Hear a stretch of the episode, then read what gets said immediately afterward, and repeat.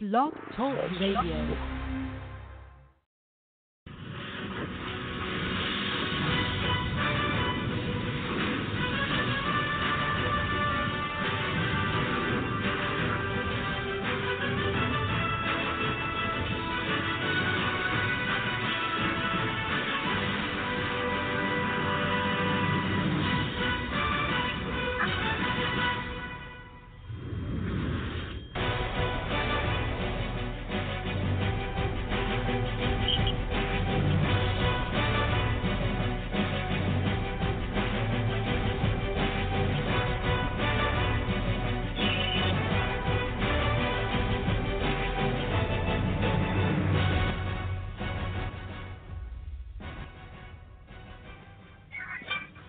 Hey, good morning, everybody. Richie O'Meara alongside Mr. Will Porter, the producer of the show here, as we get you ready for the day after Christmas. Hopefully, everybody enjoyed the presents and the food and festivities and everything that comes with that uh, special day of uh, December 25th. Hopefully, you slowed down enough to remember the whole reason for the season and uh, gave a little thanks before you got into the madness part of it here. Uh, as it was a quiet day here on my end, I know uh, Will headed back up to uh, Saluda, South Carolina, hung out with his family there. Uh, but uh, the day came and it went, and uh, here we are now, uh, ready to uh, rock and roll the day after Christmas. And uh, well, you want to call it? Tell us how your Christmas went. Come on in and hang out with us here throughout the entire show today. It's going to be uh, kind of a heavier college front than NFL front, but we will talk NFL. We will talk college as uh, we have a couple guests that to join us today. You can be one of those guests as well. Add to the list. The number to call in is 323 784 9681. That's the number to call in here and be a part of what we're doing here today as uh, we're getting you ready for uh, everything in and around uh, the world of football. Now, again, uh, college football is in full steam between now until they name a national champion. Of course, uh, the uh, the Big Four will play this weekend, uh, whether it be in Arizona, be it in uh, Atlanta, Georgia. Nevertheless, uh, they'll narrow it down after Saturday night to the two teams. Uh, of course, we're very fortunate to have a lot of guys who are connected to uh, well both of these games. Uh, one of those guys is going to be Ben Moore. He'll join me at 7:30 from 24/7 Sports. He's covering the game over there in the Chick-fil-A Peach Bowl, where uh, it's going to be a good one. Oklahoma taking on LSU. Uh, he's got the inside track there. He'll start covering that here today. So he'll join us today and tomorrow. Today's 7:30. Tomorrow he'll hang out with us at 8 o'clock. Uh, but uh, that's going to be how that's going to work. And then hour number two, uh, very fortunate to connect with uh, Reginald Walker Jr. He is actually uh, uh, one of the guys that covers the Charlotte 49ers, uh, TV analyst and um, GWU football radio analyst as well, as uh, he'll join us uh, with that too. But he also had some time there with the Nittany Lions and the uh, the Big Ten. So he'll talk to us about uh, you know what was it like in the Big Ten this year in college football, win or lose. Uh, they feel like they they really left their mark there during the regular season. And then also, of course, we'll dive in with him to the uh, Arizona game over there, of course, with the the Ohio State Buckeyes, who will represent the Big Ten against the ACC's Clemson Tigers. They don't have a lot of luck in, in uh, games against Clemson, and they haven't done well against uh, Clemson or South Carolina, for that matter. So for the state of South Carolina, they see that palmetto tree and they get a little nervous. I'd imagine over there in uh, the Ohio State Buckeye campus.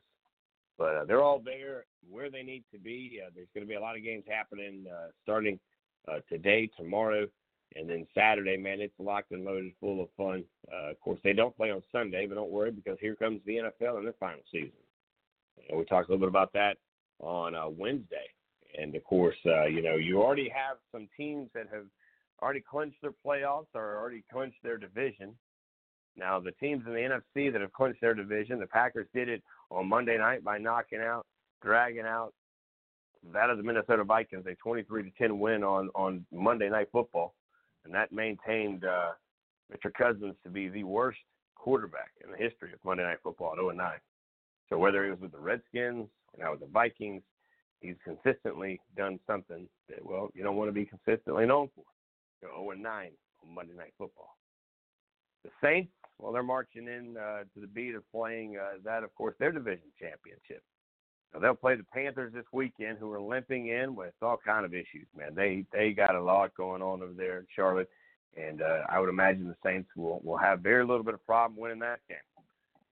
Then the two divisions that don't have a champion yet are the first one are the 49ers, and they're taking on Seattle, who, by the way, they just picked up Marshawn Lynch, beast mode. He's heading uh, out and about. He's been up in Seattle practicing yesterday and uh, ready to go. Got to the uh, facility in a uh, in a truck that had uh, Skittles. Man, it was loaded with Skittles. That's kind of an interesting conversation uh, there. So we'll um, we'll talk maybe a little bit about that. But uh, they'll play the uh, the 49ers will play Seattle, and um, you know Seattle. By the way, they're in the playoffs. It's the question is, are they going to be divisional leaders? Or are they going to be a wild card? Now uh, that one will be a an interesting conversation. And then that being said, um, the Eagles. You know, what's happening with the Eagles? Are they going to fly high and, and hang out and be able to take down the Giants? Now, the Giants, of course, uh, would love to ruin their party. You know, we've seen the last of Eli Manning in a Giants uniform and in the NFL. I believe he retires this year. But before they do that, they would like to retire the Eagles from the playoffs because if they beat the Eagles and the Cowboys win, and the Cowboys are in. Now, the Cowboys have the Redskins, who were just by God awful. They couldn't have gotten a better uh, team to play going into this conversation. But uh, so the Cowboys uh, will will be playing now. Again, uh, everything is settled as far as who's in the playoffs because the 49ers are in, Packers are in, the Saints are in, the Vikings are in, and Seattle's in. Now, how it goes as far as your seed goes, that's going to be all determined. Whether the 49ers beat Seattle, they'll be the not only the division leaders, they'll also be the number one team. But if the 49ers lose and the Packers win, then the Packers become the number one seed. And then, of course, if the 49ers, the Packers lose, and the Saints win, then the Saints are in. And then if all three of them lose, guess what? Seattle finds a way to be that number one seed. So uh, still a lot of things that to be determined all the way down to the final week. That's interesting. AFC, how did that one look over there? We'll talk a little bit about that here before we head to break. Of course, the AFC uh, a little bit clearer, I guess you would say, maybe so, because they already know who their divisional champions are. Of course, uh, New England, for the umpteenth time, they win their division. They'll play the Dolphins over the weekend. Then you have the Chiefs.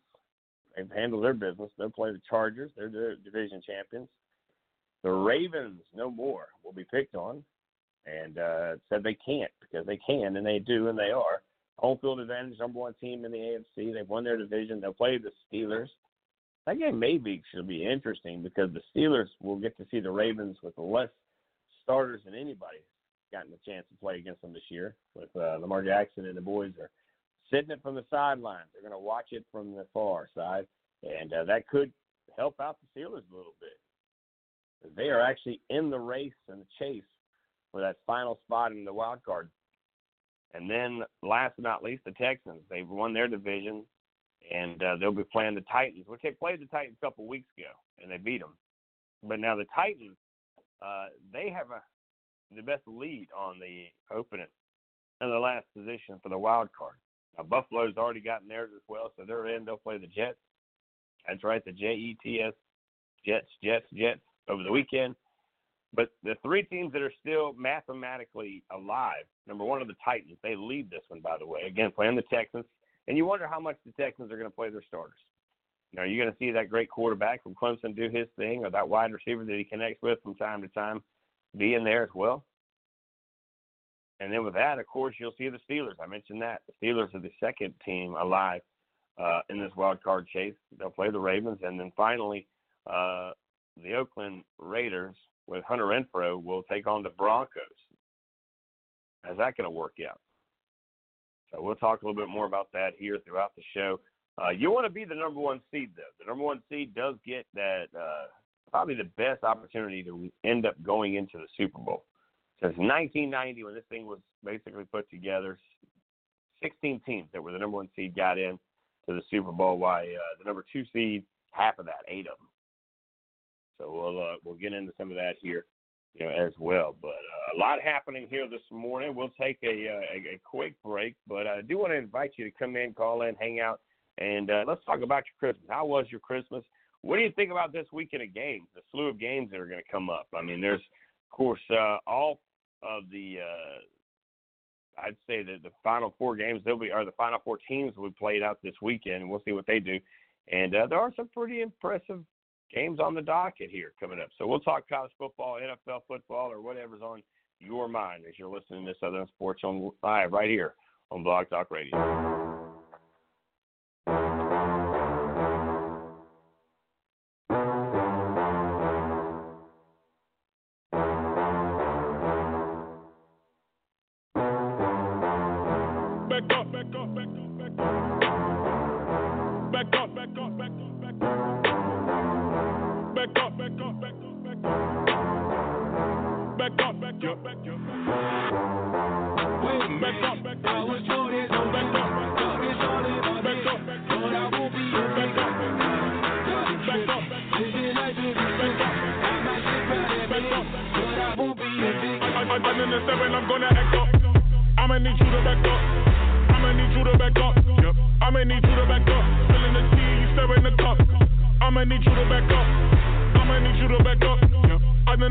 shooters. Seven and seven, I'm gonna act up. I'ma need you to back up. I'ma need you to back up. I'ma need you to back up. Spilling the tea, you the cup. I'ma need you to back up. I'ma need you to back up. I'ma need you to back up. Hell is you thinking I'm jumping and leaking and Leo is leaking immediately. Show up this evening and wait till you sleeping and wrap you up nice and needing them sheets. Kick the door open, I'm scanning for motion. I'm just trying to make all my pockets obese. Done with the coochie, I just want the luchi. So me and all of my poochies can eat. Might rob two chains for his loose change. Take his boo thing out the PF Chang's and take him K get steak or something. Drop kick yeah in the face or something. Looking at me like I'm opaque or something. Don't I look like Drake or something? Shake a girl, make an earthquake or something. Better tell mankind undertaker coming.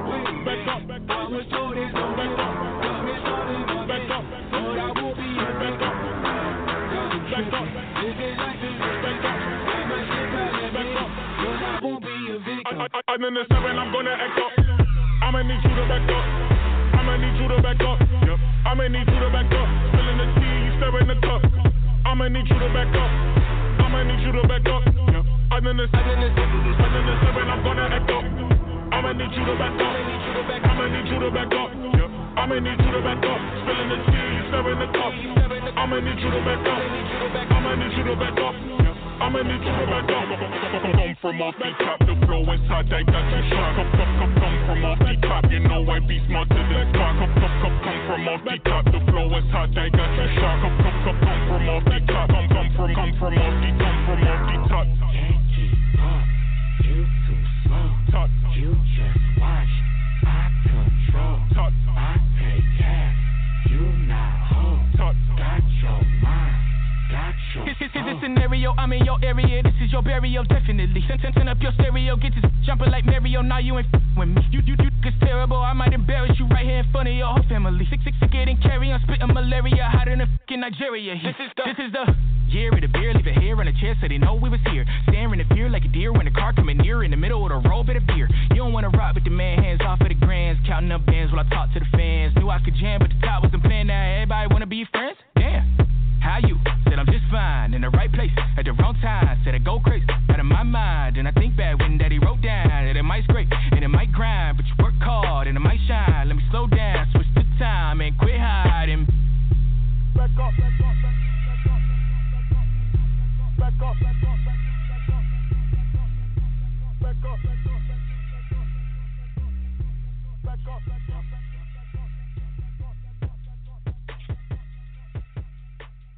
welcome back, everybody. I'm Rich Shelton alongside uh, Will Will Porter over there producing the show, pushing the buttons, answering the phone, and hanging out with us here on Southern Sports. I'm sure you want to call in, join us here this morning. We'd love to have you in here with us today, just talking to us about the world of sports. Uh, may actually get Jim Baxter in here at eight o'clock. He just checked in with me uh, from uh, SC He may have a few things uh, on his mind. Uh, so that would be a seven thirty guest. Coming up next will be Ben Moore uh, from uh, twenty four seven Sports. He's out of Atlanta, Georgia. He's over there hanging out in the Chick fil A Bowl. wonder if he'll end up finishing the show when we wrap up our conversation. I wonder if he'll get into Chick fil A mode. And when I say, man, I really appreciate you're coming on board. I wonder if he says my pleasure. We'll see. Should be interesting. Uh, of course, at 8:30 we'll check in with a, uh, a, young man who does a lot of stuff for a lot of people, but he is going to talk to us uh, about what's happening over there with the uh, the big game coming up in the uh, in the western side of the world over there in Arizona, where of course you'll see the lights and uh, Clemson, the Ohio State Buckeyes, they'll square away again one more time to see uh, you know, what happens this time. This is the best team I think Ohio State played them against, though. So we'll see if their offensive line can handle the defensive uh, guy who was at the trophy uh, uh, presentation. Of course, he's got a, a, a, a about ten other buddies that would like to push around and see what they can do. And then, of course, offensively, they've got another guy that uh, for Ohio State represented the state, the university over there at the Heisman. Of course, uh, that big time quarterback. Can he throw it around? Can he handle some things uh, to do? Now, there are some questions for the Buckeyes for me, though, because they did not look great in their championship game. They showed signs of weakness throughout parts of the season. So you get into the conversation with the competition that they played tougher than what ACC and Clemson has seen all year. Maybe, maybe not. But boy, I you, if Clemson comes in and wipes them out, you got to wonder how bad, how good, what's what's happening. Or you can just be like me, and I'll just end up saying, well, hey, Clemson just does what they do, man. They step up in the postseason, and um, whatever it is, everybody wishes they had some of it. Talking about getting some of it, of course, uh, is the conversation uh, on uh, Tuesday night. Remember, we talked to you about uh, the hula hoo dance over there in the Hawaiian Bowl. Is of course you got to see the likes of uh, Hawaii and BYU. Course, that of course uh, took place on um, Tuesday, heading into uh, the final night there on Christmas Eve, where uh, McDonald's threw for 493 yards. 493 yards of passing for Hawaii was quite dear impressive. Cole McDonald uh, capped a stellar performance with a 24 yard touchdown pass to Nick Mardner with one minute, 17 seconds remaining. And of course, Hawaii beat BYU 38 34 there at the final end of the fourth quarter on Tuesday in the SoFi Hawaii Bowl. Of course, uh, for the Warriors' first 10 win season since 2010. That's huge. I mean, I mean that is real big for Hawaii there. Of course, uh, you look at the stats and you look the way it's all put together. McDonald ended up going uh, 28 for 46, 493 yards, four touchdowns uh, in the air. Receiving wise, uh, well, Mr. Ward over there in Hawaii uh, had it all going on the way he needed to. Seven receptions, 159 yards, and the leading rusher. Uh, well, that came on the other side of the field or the other side of the team there with BYU's Alliger. He got eight touches, 77 yards on the ground. They did have a guy, Mr. Reed, for Hawaii, he carried it 10 times, but only got 17 yards out of it all. Not very good for him. Uh, but the uh, the way it scored out pretty good though. They started off Hawaii looked pretty good. It came out they had 14 points somewhat early. Finally getting on the board at the end of the first quarter, BYU throws up seven. Then deadlock 17-17. Both teams' defense decided to just, just throw it away, not even do anything. I mean, just hey, you want a touchdown, you get a touchdown, you get a touchdown, and they get a touchdown. All right, field goal, field goal, and you got 17 points, and we're right where we were in the end of the first quarter, and it's of course rolling through. But then Hawaii kind of kind of got it figured out somewhat. Unfortunately, not able to put anything on the board, and here comes the likes of um, of BYU. They throw seven on the board, but the big difference was the three points that they put up matched up with seven costing them four in the final score 38-34 and of course that will wrap up the season. A nice 10 win season there for hawaii and how they ended up doing what they needed to do. Now here we are today a brand new day a new opportunity uh, for everybody to kind of get it going on the way they are. Uh, some of the games happening today. You have two games only today. Now of course uh, the four o'clock games got la tech. That's louisiana tech coming in at nine and three. Not a bad little record there, but they're going to see Miami, and this could be a big win for La Tech. La Tech coming in here and and and really having a chance to represent their conference and represent uh, the state of Louisiana on top of the university or the college over there, Louisiana Tech. For them to beat a Miami team out of the ACC, whether it's good or bad or, or, or whatever, um, it, it's going to be a big day it is going to be a big day if they find a way to beat Miami in the ACC because they will look at it as beating a historical sound program over there at Miami. And uh, for them to be able to do that and beat somebody in the ACC, they'll definitely throw that flag around and have that conversation. Now, Miami is favored by a little under a touchdown at six and a half. So, uh, can Miami can they do that? I, I I don't think Miami has much of a problem. It depends whether or not Miami wants to be there. That's going to be the only thing for me. If Miami goes into this thing flat, they don't really want to be there. They've got a handful of guys sitting out, maybe suspended, whatever the case may or may not be over there. But it'll be a long day for the Hurricanes, and it will be downgraded to a tropical storm, maybe a depression, if you will, early. The late game is going to come at you at 8 o'clock. That's going to be on ESPN as well. Both these games going to be on the Four Letter Network. Now, that 8 o'clock game is going to be uh, the Quick Lane Bowl. Now, how quick will this game be? We'll see. Course, uh, you look at this one, a 7 and 5 Pittsburgh team, another team who is probably underachieved in this bowl game as well. Um, what, what, what, what happens with this one? as the Quick Lane Bowl will uh, never be mistaken for the, C, uh, the CFP venue. But Eastern Michigan and Coach uh, Coach Chris, Coach Chris Creighton, uh, their tight trip to uh, Detroit on a Thursday night with uh, Pittsburgh for a a battle over at Ford Field. It's a big deal, real big deal for another school. Again, these smaller schools that are playing against these bigger schools, it's, it just means more to them, I would imagine, because they have a chance to put this on their resume, on uh, I guess to the top of the dessert, if you will, for the postseason. They can say they beat a Power Five school. You know, it's kind of like what we read during the year where you saw the Sun Belt, aka the Fun Belt, kind of doing what they did, kind of going in and able to upset some of these larger universities and bring home a victory. Even in Southern Conference did it. Now, there is only a 29.9, thanks to ESPN's winning predictor, the barometer, if you will, on uh, a chance for Eastern Michigan to win this one. But I do feel the same, though. I think when it's all said and done, I don't think you're going to get a whole lot of pushback from. Uh, I don't think you're going to get a lot of pushback. I think Pittsburgh's going to handle this one pretty convincingly. So I, I will tell you, I think Miami finds their victory, and I think Pittsburgh does. And it's games like this that are going to make the ACC look stronger. And I think I want to look around, and I don't know.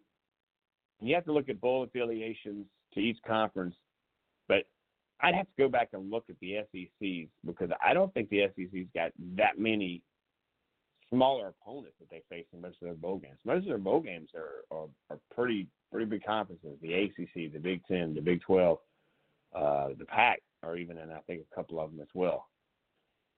But this right here, when you go back and watch it, you're going to see this conversation is going to start coming up. I would imagine maybe as early as Monday here on our show, where we look and see of how each conference is doing it by bowl. In other words, the ACC has in the past done pretty well in bowl seasons, but you have to take in consideration who are they playing, who's played in the bowl games, or you cannot. You can just say, okay, well, the Big Ten won all their games, or whatever the case may be, and you get into it that way. Because I can promise you, as long as there's sports radio or TV or any type of a conversation in the world of sports, it can be around your water cooler at your job. This conversation will come up, and it will be, well, we didn't really look great during the season, but man, we sure dominated and, and killed the competition at the bowl games. So, I mean, you know, maybe our conference isn't that bad. Ugh. That's not always true. It's kind of like stats. They do lie from time to time. You're not always playing against the best of the best.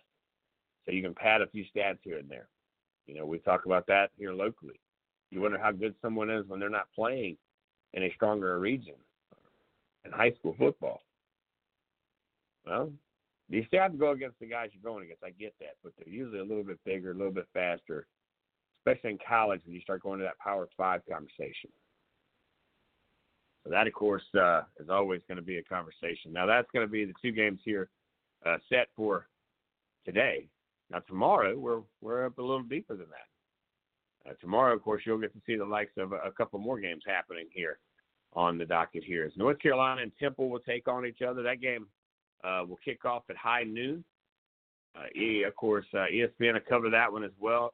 Charlotte up, uh, University of North Carolina, excuse me, up five points on that one. So a field goal and, an, and a safety is what's going to separate these two teams. As they're in the Military Bowl presented by Northrop Grumman.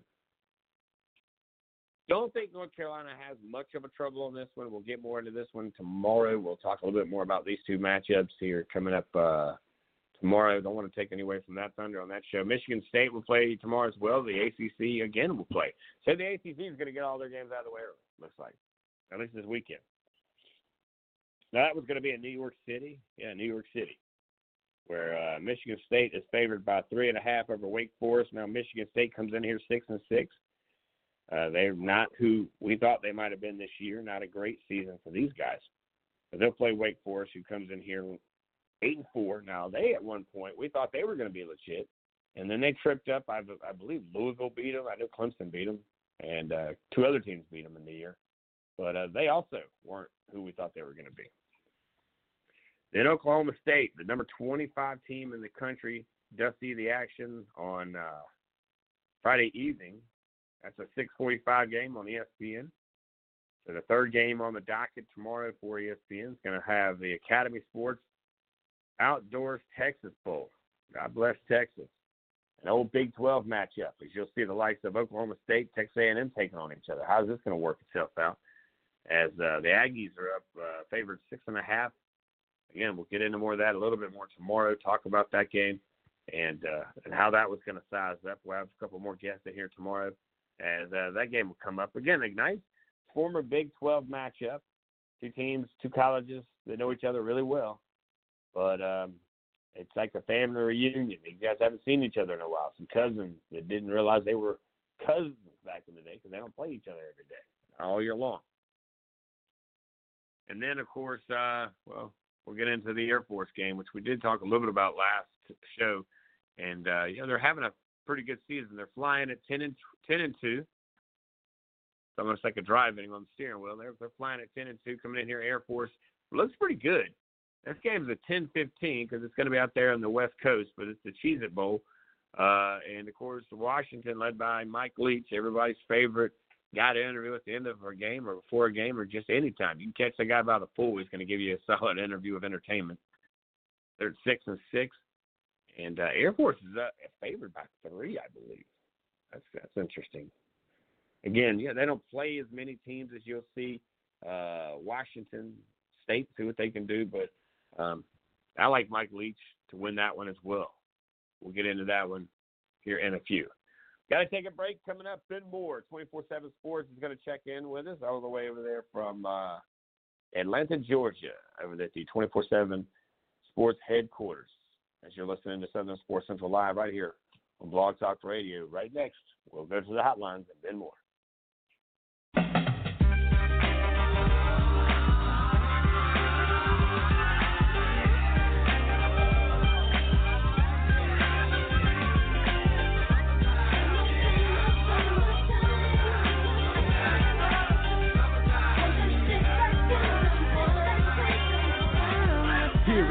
A groove slightly transformed. Just a bit of a break from the norm.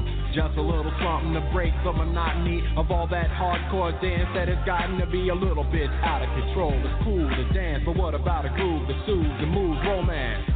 Give me a soft, subtle mix. And if it ain't broke, then don't try to fix it.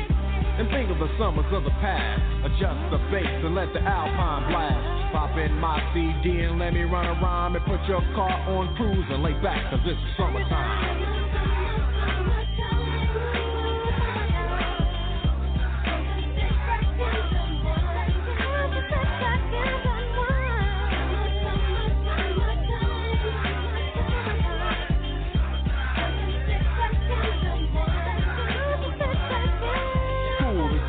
Is sort of a buzz.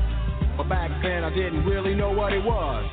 But now I see what happened is the ways that people respond to summer madness. The weather is hot and girls are dressing less and checking out the fellas to tell them who's best. Riding around in your Jeep or your Benzos, or in your Nissan sitting on Lorenzo's. Back in Philly, we be out in the park.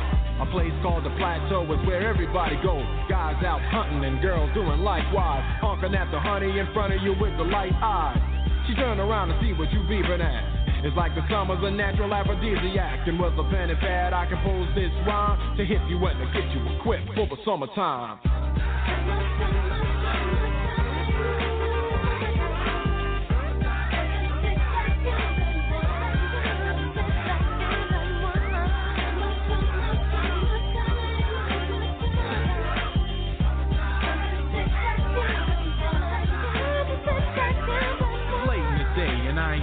Court yet. Hustle to the mall to get me a short set. Yeah, I got on sneaks, but I need a new pair. Cause basketball courts in the summer got girls there.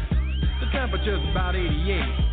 Hop in the water plug, just for old time's sake. Break to your crib, change your clothes once more. Cause you're invited to a barbecue to start with four.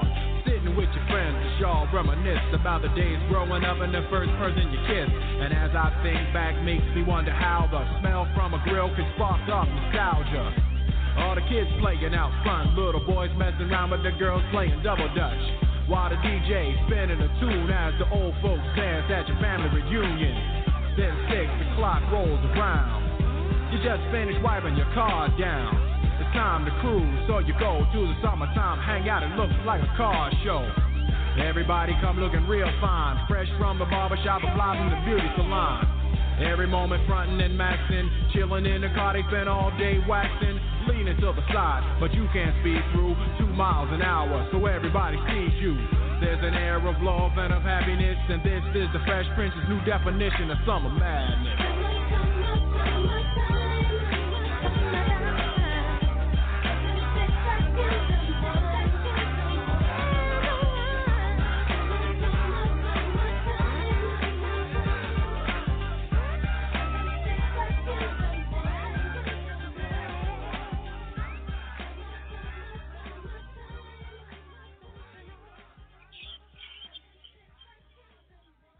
And welcome back, everybody. Richie Ullman here, alongside the producer, the man behind the glass there, pushing the buttons, answering the phones, and uh, helping us out here today. Of course, we now head over to the Mass Burger Hotlines as we are joined now by a buddy of mine, of course, who uh, has been here with me for quite some time. It, has been uh, quite a, a, ride here with Ben Moore from 24 7 Sports uh, the day after Christmas.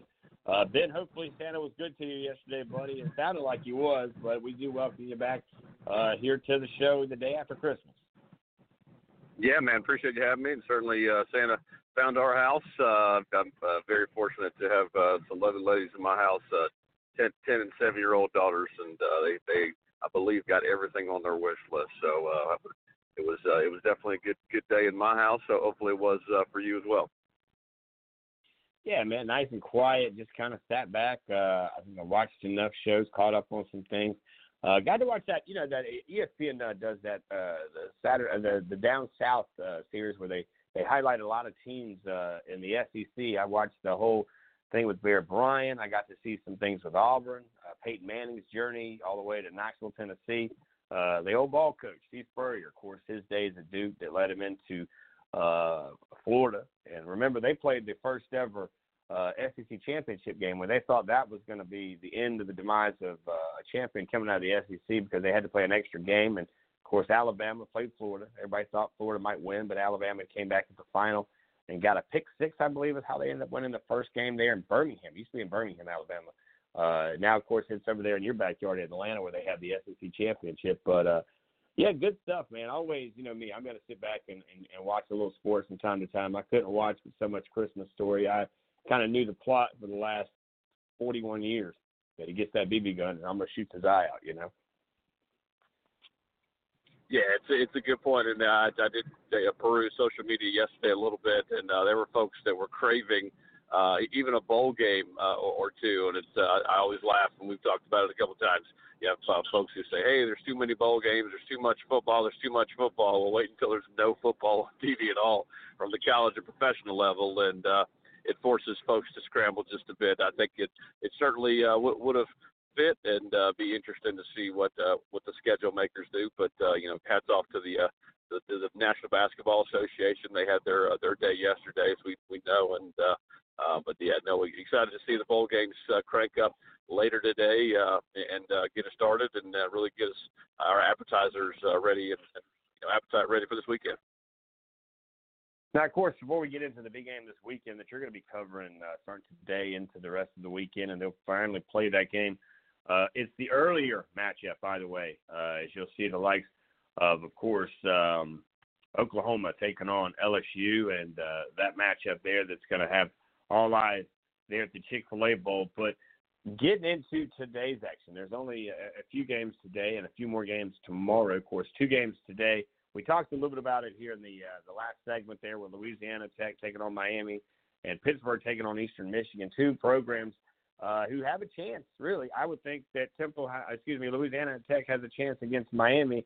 Uh, a uh, of the location that it's in, and B, not a bad season for La Tech. Nine and three coming in here, uh, wounded, kind of a downgraded performance from the Hurricanes at six and six. Is there really a chance? I mean, you see quarterback play, the running back play there at La Tech, but do they really have a chance to upset an ACC Power Five school and kind of keep that Cinderella of the smaller conferences alive?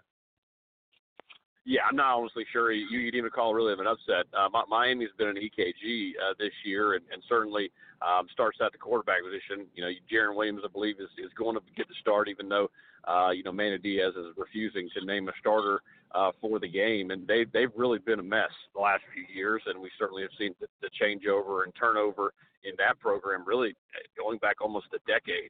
Uh, you see certainly every single time, and you, know, you want folks to kind of claim for the nostalgic age of the U.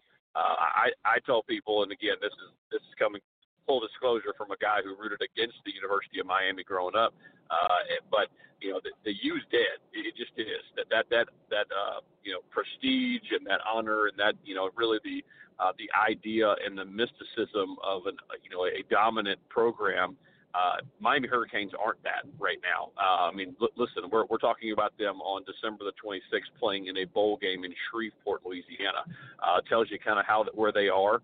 Um, but I, I think they, that staff needs this as a building block. Up, they had a bit of a di- uh, a disappointing early signing period.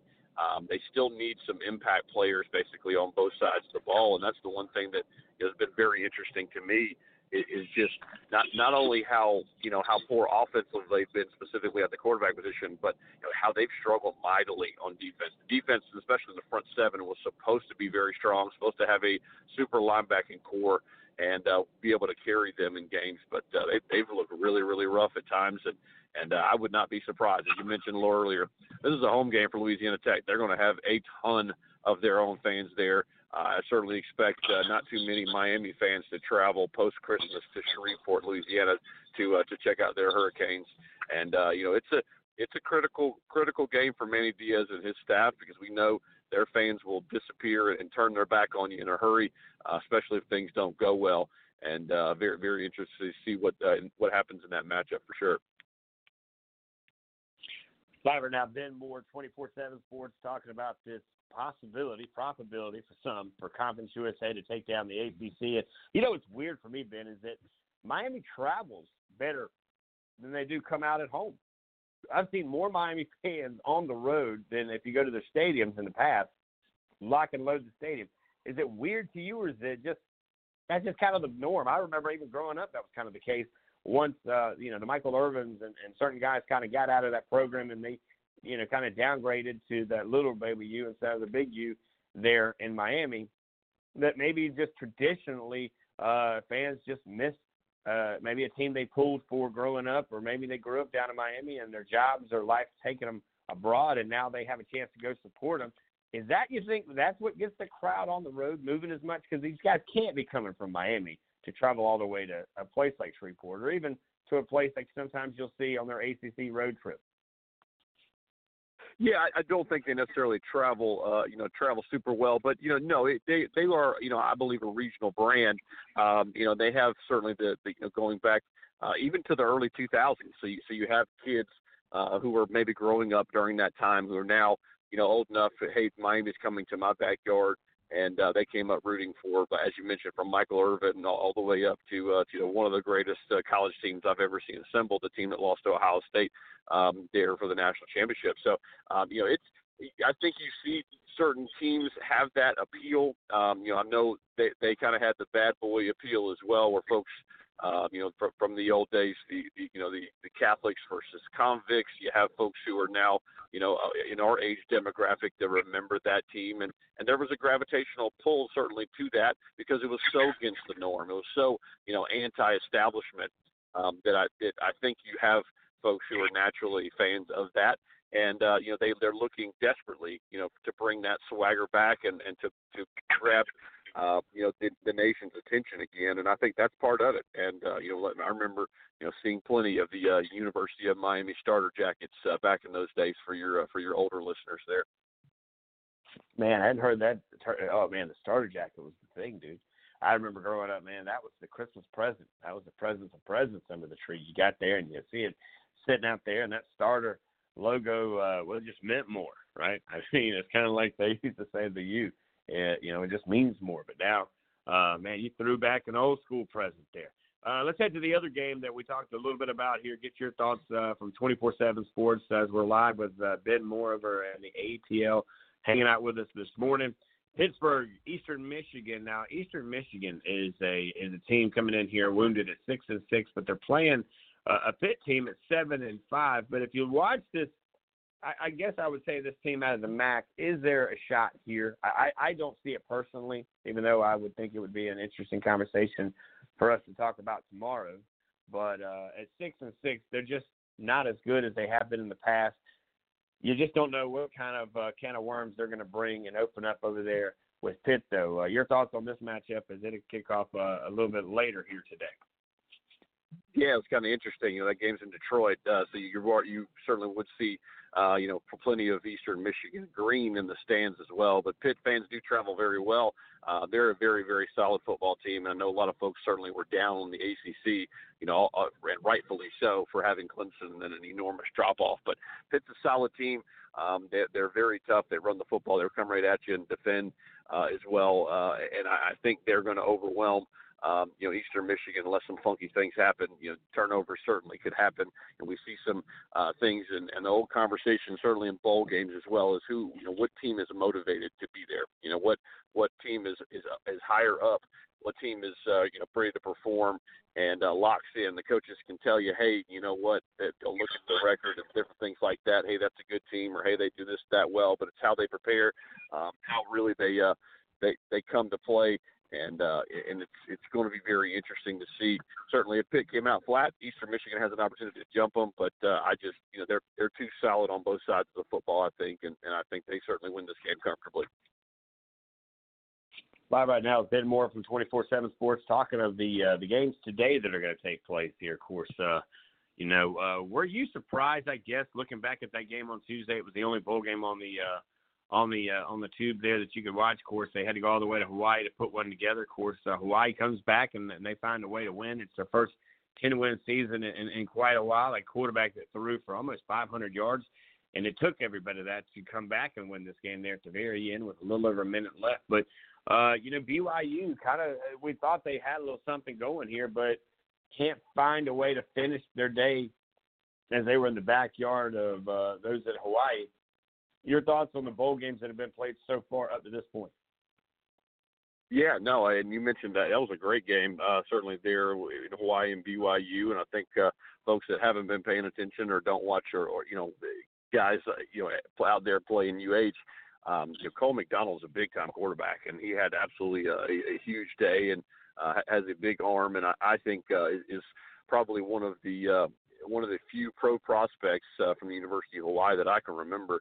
Uh, was was fortunate to uh, to live in Hawaii for four four years. My dad being in the military, saw plenty of uh, Rainbow Warriors uh, games out there at UH and Aloha Stadium. Uh, but uh, pretty pretty interesting matchup there, and, and BYU certainly has has logged the you know the um, you know the travel points, if you will, uh, bouncing around the country this season and having you know big wins uh, over Tennessee earlier in the season, and then going uh, you know certainly all the way out to Hawaii uh, for their bowl game as well. But uh, but no, solid solid game, and, and I believe uh, my intern Scott uh, Watkins had, had the stat that uh, they the Rainbow Warriors or Warriors or uh, how they're being called now uh, are finished the season 10 and 5, which I believe is the first time that a team has finished 10 and 5 since 1901 in college football. So there's a stat that you want. Live right now with Ben Moore, talking to him about everything happening around the world of college football here. Bowl season is in full strength here, by the way, and uh, there's a lot to get into here. As uh, you, of course, will be hanging out uh, with us on uh, tomorrow as well. So I don't want to kind of take too much away from what tomorrow's show is going to look like. But you are going to be taking over the uh, the responsibility of covering that Oklahoma LSU game. Of course, uh, this one going to kick off at uh, four o'clock on Saturday. LSU right now favored by almost two touchdowns in this one.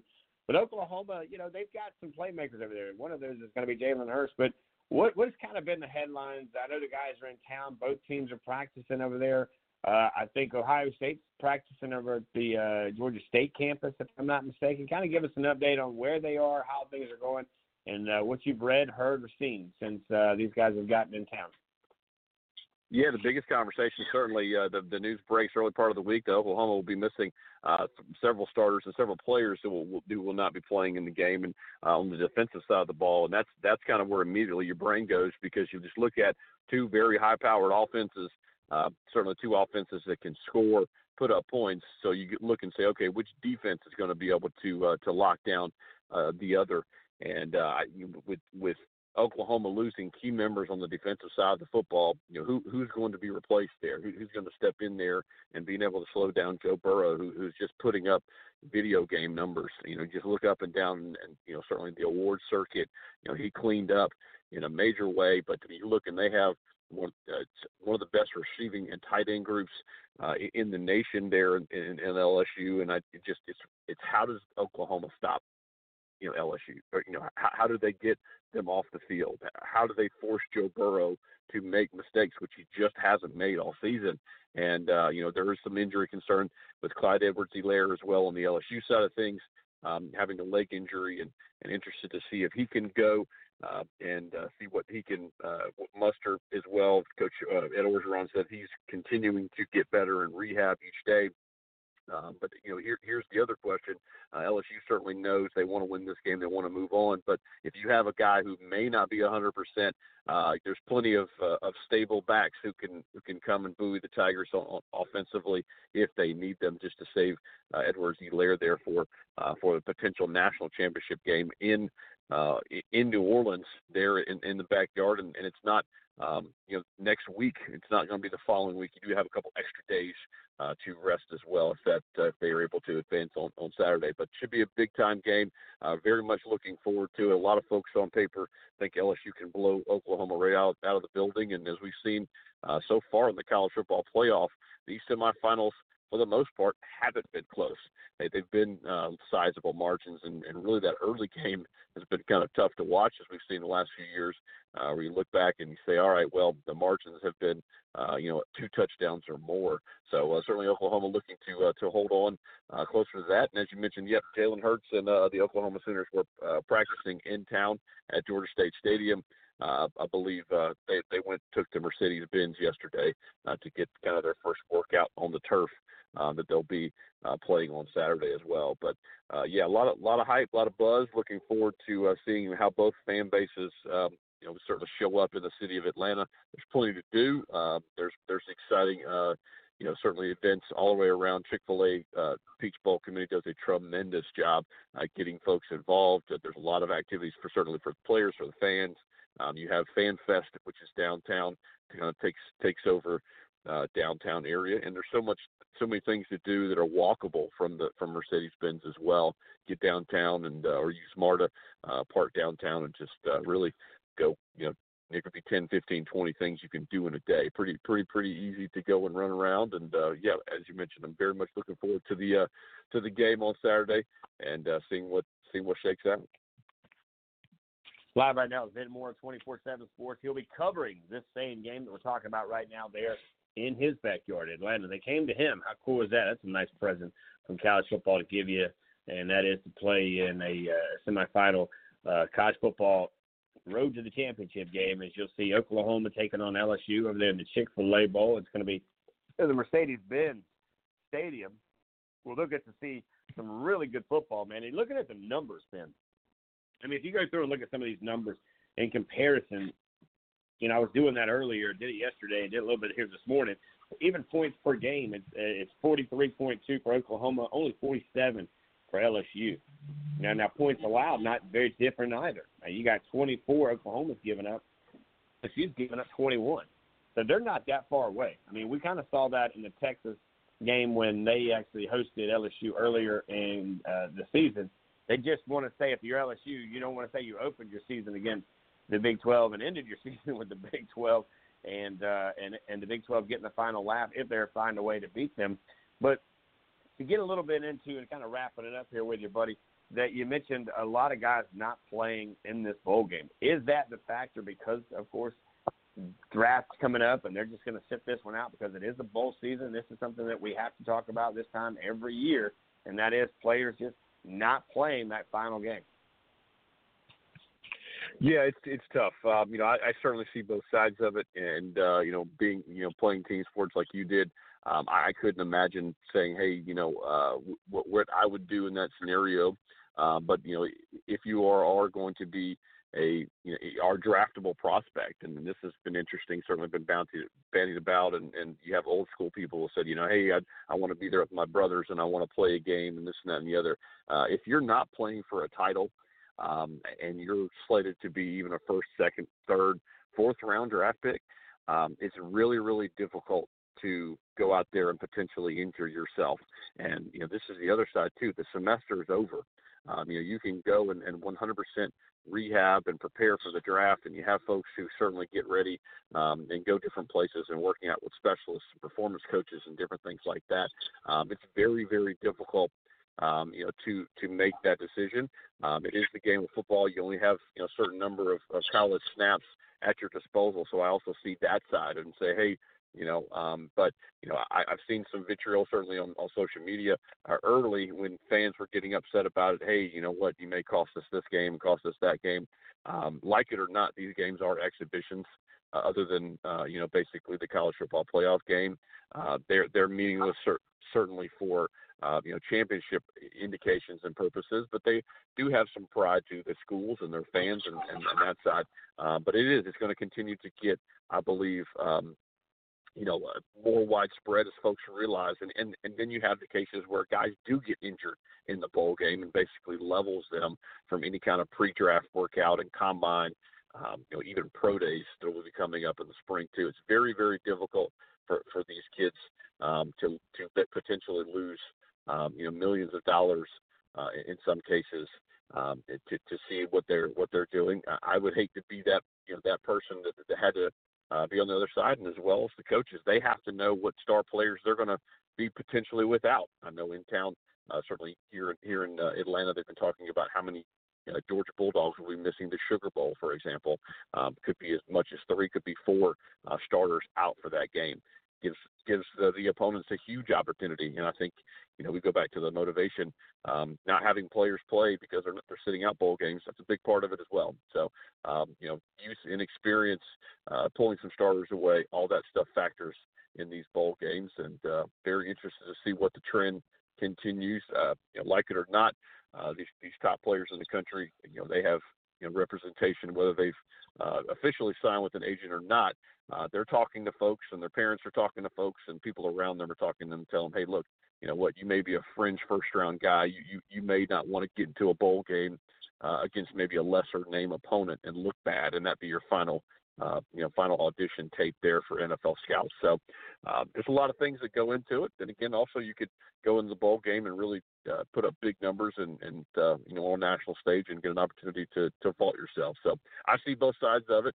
Um, you know, I'm not going to say uh, certainly one side's right, one side's wrong. It really just depends on what the kid and his family decide. You know, but in terms of seeing them out, but it's certainly tough to digest as a guy who loves college football. Well, I tell you what, it's going to be a, uh, a huge, huge weekend for you and everybody covering college football. Of course, uh, we're going to get you back here tomorrow, eight o'clock. We'll get you 30 minutes later than we did here today. We'll, we'll get a little bit deeper into it, and uh, you'll actually have the time here today to kind of get into the conversation over there with uh, the likes of uh, everybody playing this big game. I, you know, I'm kind of torn. I get it. I understand it. They're definitely going to be playing uh, for bigger things uh, here in a few months with the draft coming out. But for me, man, these guys are up against all that they played this thing for. This is why they came out and played the games that they did. They made it to the Final Four. They're playing for a chance for a championship, something that they can never, ever imagine. Some teams never even get to sniff the opportunity, and here they are living the opportunity. Uh, so uh, Ben, as always, man, you know I, I did say this in the in the Oprah here, uh, where of course now you're going to be covering the Chick Fil A Bowl. So I wonder if you're going to work on your and you maybe started yesterday at the tables and you may have went around and, and gathered everybody's plate and everybody could say thank you and you could go back to say my pleasure. You know, it's the Chick Fil A way there. Uh, just kind of curious. Uh, are you prepared for uh, taking care of everybody over here at the Chick Fil A and all their needs at the bowl game? Uh, listen, I, I'm thankful. I, I have uh, some family members and great friends that uh, work work at Chick Fil A in the corporate office, and uh, no, they they take take care of me more than I would uh, take care of them. And uh, you know, shout out to my younger sister who was able to to secure some tickets for my dad and I. So we'll we'll be in the building. Excited to see um, you know the the, the Chick Fil A Bowl, but no, it have have gone several times uh, in the past, and then just again experience everything around that bowl. They do a great job as well. Uh, typically do an FCA breakfast as well the week of. You know, invite some high school athletes in, and folks come in there and talk about their faith and talk about their background uh, and build that. Um, had, had the likes and opportunities to to hear uh, Bobby Bowden speak, Steve Spurrier speak um, at this breakfast, and, and here uh, I believe Kevin Sumlin uh, when he was at Texas A&M was in town as well. So uh, pretty pretty awesome event, and Chick Fil A just rolls out the red cor- carpet here uh, in their hometown, and uh, it's it's a tremendous event for anybody that, uh, that that hasn't been down and looking to go to a bowl game. Maybe with no no team to root for necessarily, just looking to kind of get get in town and get in the mix. I certainly recommend doing that. There's a ton of stuff to do, and of course, College Football Hall of Fame is right down the street as well, which I, I could just spend hours and hours in there wandering and meandering around watching old video and old film and and some of the uh, the college football uh, you know memorabilia that's uh, that's from the very very early days, which is always fun. Well, I tell you, the last Chick Fil uh, Chick Fil A bowl I went to might have been 2010, uh, somewhere around there, when the Gamecocks traveled in and played against Florida State, and boy, they knocked out Marcus Lattimore literally. I mean, it was not a good day for uh, for of course Marcus Lattimore.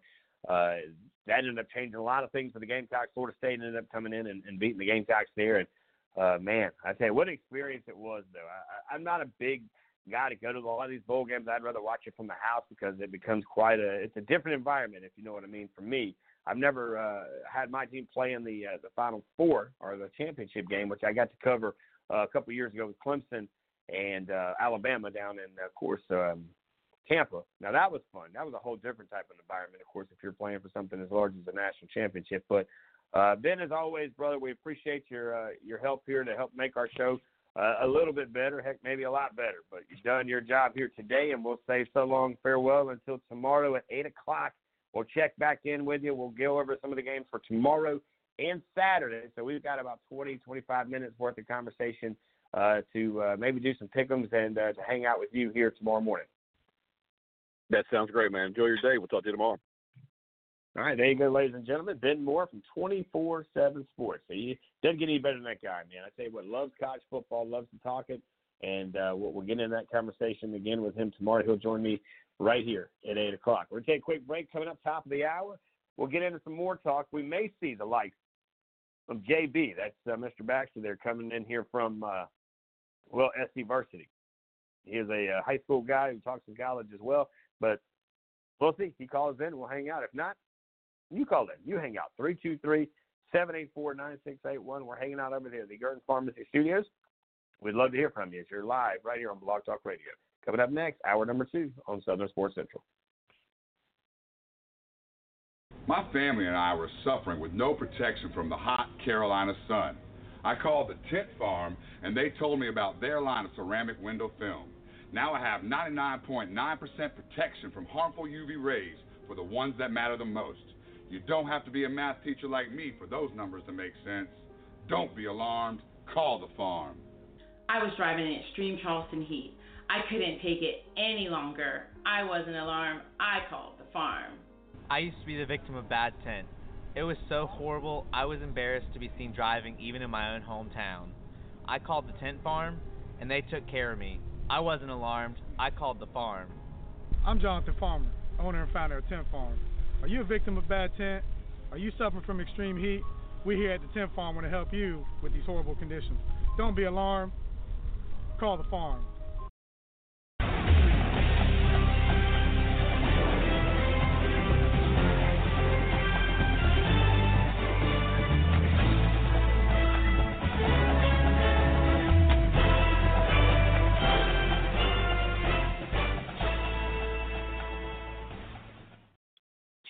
Hey, welcome back, everybody. I'm Rich Elman live on Southern Sports Central, Hour 1 in the books. I want to thank Ben Moore from 24 7 Sports hanging out with us, talking to us about the season, and that is the bowl season here on Southern Sports Central. Hour, of course, 1 and Hour 2 going to be a little bit heavier uh, here today for sure on college football conversation with the bowl seasons now uh, hitting the green light, and they will roll all the way through till they finally name a national champion. They've already named all these award-winning trophy guys with different uh, Heisman trophies, of course, going out to LSU. The Coach of the Year going to LSU.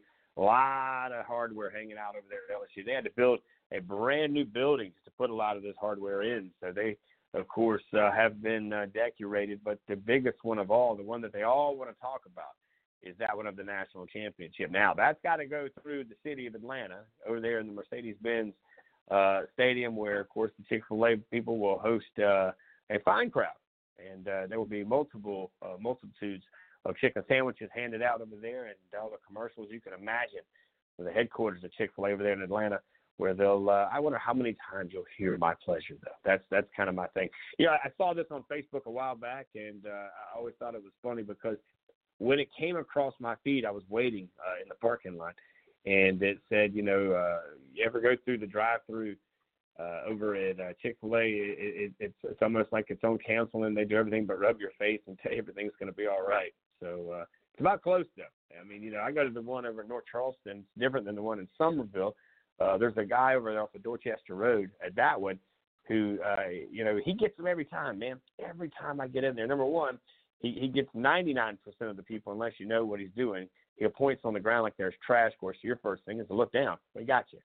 Then he does this little magic trick with his hands, which is it is what it is. But the one that I love the most, this is where he comes in and slams it in, and I mean it's it's a slam dunk. And he kind of knows who to go after. He goes to these tables and he's got their, of course, you know, they bring you your food. And uh, I still don't understand how they can color code it with with what you have because maybe there's a number on that container they give you. I, I had to look at it, but he goes up to these folks and it's almost like he can read that they're just not going to pick up on it. But he'll tell them, "Did you order a Whopper with cheese, no onions?" And the people are like, "Oh no, that's not mine." And it's a good five minute conversation where the people are buying in that this guy is not only has. I mean, you're looking at the Chick Fil A box, and he'll say all kind of things. Okay, you wanted a, a double quarter pounder, hold the hold the mayonnaise. And the guys are like, "Oh no, I didn't. That's not me. That's not mine." One lady, actually, it was Tuesday, maybe even Monday. It was Monday man, she was about to get upset. She couldn't believe it. She stood up, looked at the menu. She was like, I didn't even know I could order a double quarter pounder. Maybe I should have gotten that instead. Can you change my order to that? it was just it was an interesting conversation, but he gets people all the time. I mean, all the time. He's uh I guess he's entertainment, kind of free entertainment, if you will. And um yeah, it always adds to the environment that you're in there. But uh, some of the key points that Ben Moore did bring up, talking to the key points, uh, Oklahoma sitting out multiple players, why would you go this far to just come this far? I, just don't understand it. And then if I'm a teammate of yours, I'm looking at you going, dude, I busted my hump all year long to get us to this point. You busted your hump to get us to this point. I stood beside you when I was hurting. I didn't feel well. Something might not have been going my way, but I didn't want to become a selfish individual. And I played on that one day. Could have been anything. Could have been any kind of storyline. But to see there are multiple players on defense not even going to play in this game come Saturday, I have a huge problem with this. Huge problem with this. And I wonder, and they're not going to do anything because it's a character thing to me. And I get it that there's, and it's like Ben said this. He said that he understands both sides of this.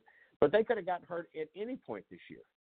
They could have got hurt in the first week of the uh, uh first week of, uh, of the game of the other games in the season, or they could have gotten hurt. Uh, to be quite frank with you, they could have gotten hurt at the first practice. You know, I mean, there's so many times that if it was going to be, it was going to be. But not playing in your bowl game when you're up for an opportunity to play for a national championship, that's just awful. Nowhere near sounds right. So I asked the question, what would you do?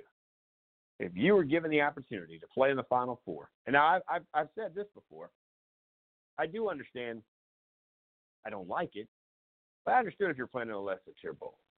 I understand it if you're not playing in a bowl game that's got the hugest implications. It's not one of the New Year's Day bowl games. And it's back here on the 22nd or the 21st. And it's like, man, I don't even know if anybody's watching this game. I can kind of understand that.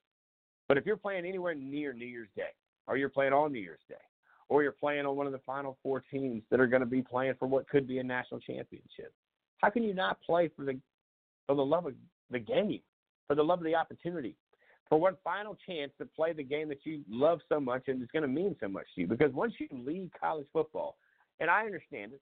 I've been here, I've done that. Once you leave the situation, I ask yourself the question of how does it work? Now, the Sooners, of course, uh, here's my producer doing what he does best. The Sooners will be missing two starters on defense as uh, defensive end Ronnie Perkins was one of the three players suspended, so that makes a little different deal there, too. And safety Delarrin Turner-Yell suffered a broken collarbone in practice last week. Good job there, bud. That being said, on top of some other things, I mean, some things, if you're suspended, you're suspended. Yeah, you can't do nothing about that. You did something wrong, so you go to timeout zone. That sucks. If you got something broken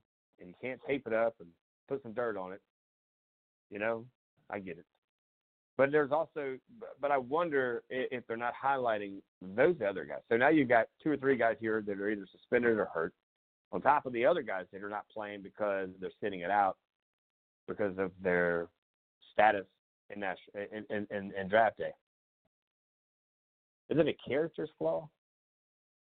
Or is it big decisions? And there's a side of me that wishes that the NFL would look at this I, there's nothing really to do. I get it. I get it. I get it. I just don't like it. I don't like that you've come this far to just come this far. And you see this all the time. But you know what? What about the guys who who this is their final game in college football? And I'm not talking about on Saturday. I'm talking about the guys that, that earlier this week that played, and it's not a big bowl game. It's two smaller teams, and it's a lower end budgeted bowl game. But yet they played hard all year long let's say Charlotte, matter of fact, who the young man we're getting ready to have come in here at 8:30 join us. They went down there. Of course, they went to you know a place that everybody'd love to go play a bowl game. At least, at least go and watch a bowl game in the Bahamas. And Buffalo ran them out of the stadium. Let's say they had 10 guys that sat out because they were draft worthy. But what about the other guys who weren't draft worthy? That was their final college football experience. And even though the scenery was great, the food was okay. Because let's be honest, I mean, I've had some pretty good eating down there. I've been to the Bahamas a couple of times. It's all right, and I'm being honest. Charleston's got better food than the Bahamas does. Most places I've been down there. Nice, you go to some five star. You want to spend some money, throw it down and all around, and be somebody with some paparazzi around you. But other than that, I mean, eh, some of stuff. You know, we have a senior Señor Frogs in Myrtle Beach. They can hit that up over there on Broadway at the beach. But for me, you're not getting.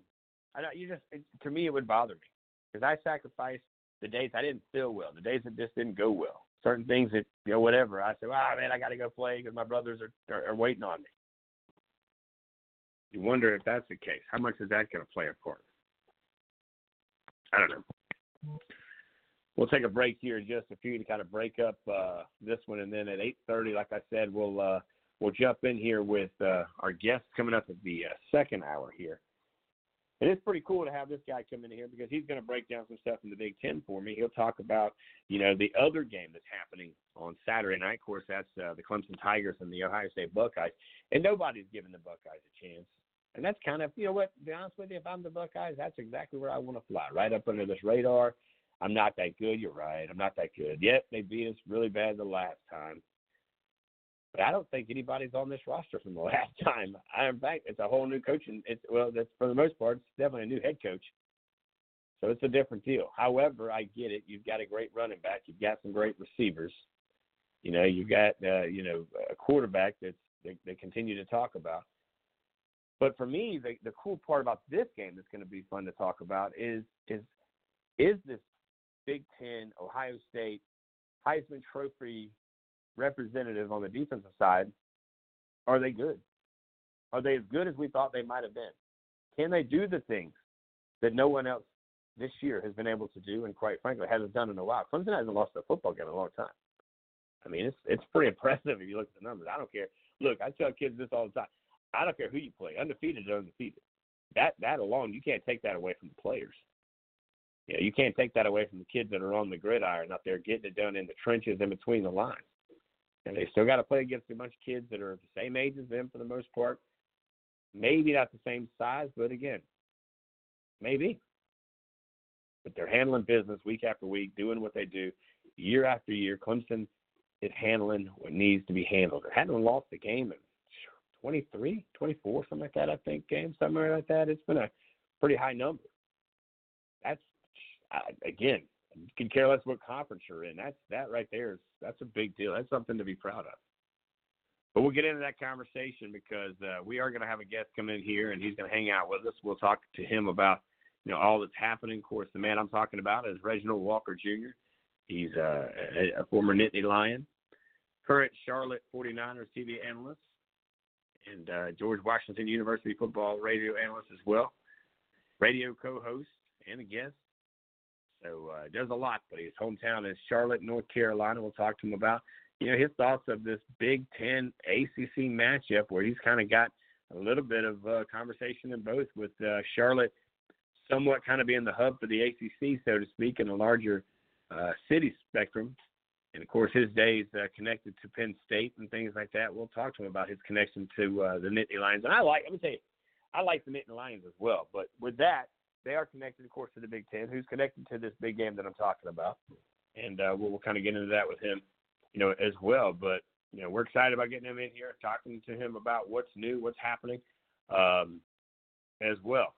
So what we'll do now is we'll take a quick break. We did have a, um, we'll throw a little high school in the mix here between bringing him in here because we did get released yesterday, uh, locally here in the state of South Carolina, in Charleston to be exact. The Post and Courier, a local paper, released, uh, well, it's uh, first team and second team of the Low Country. We'll talk about that coming up next if you're listening to Southern Sports Central right here on Blog Talk Radio.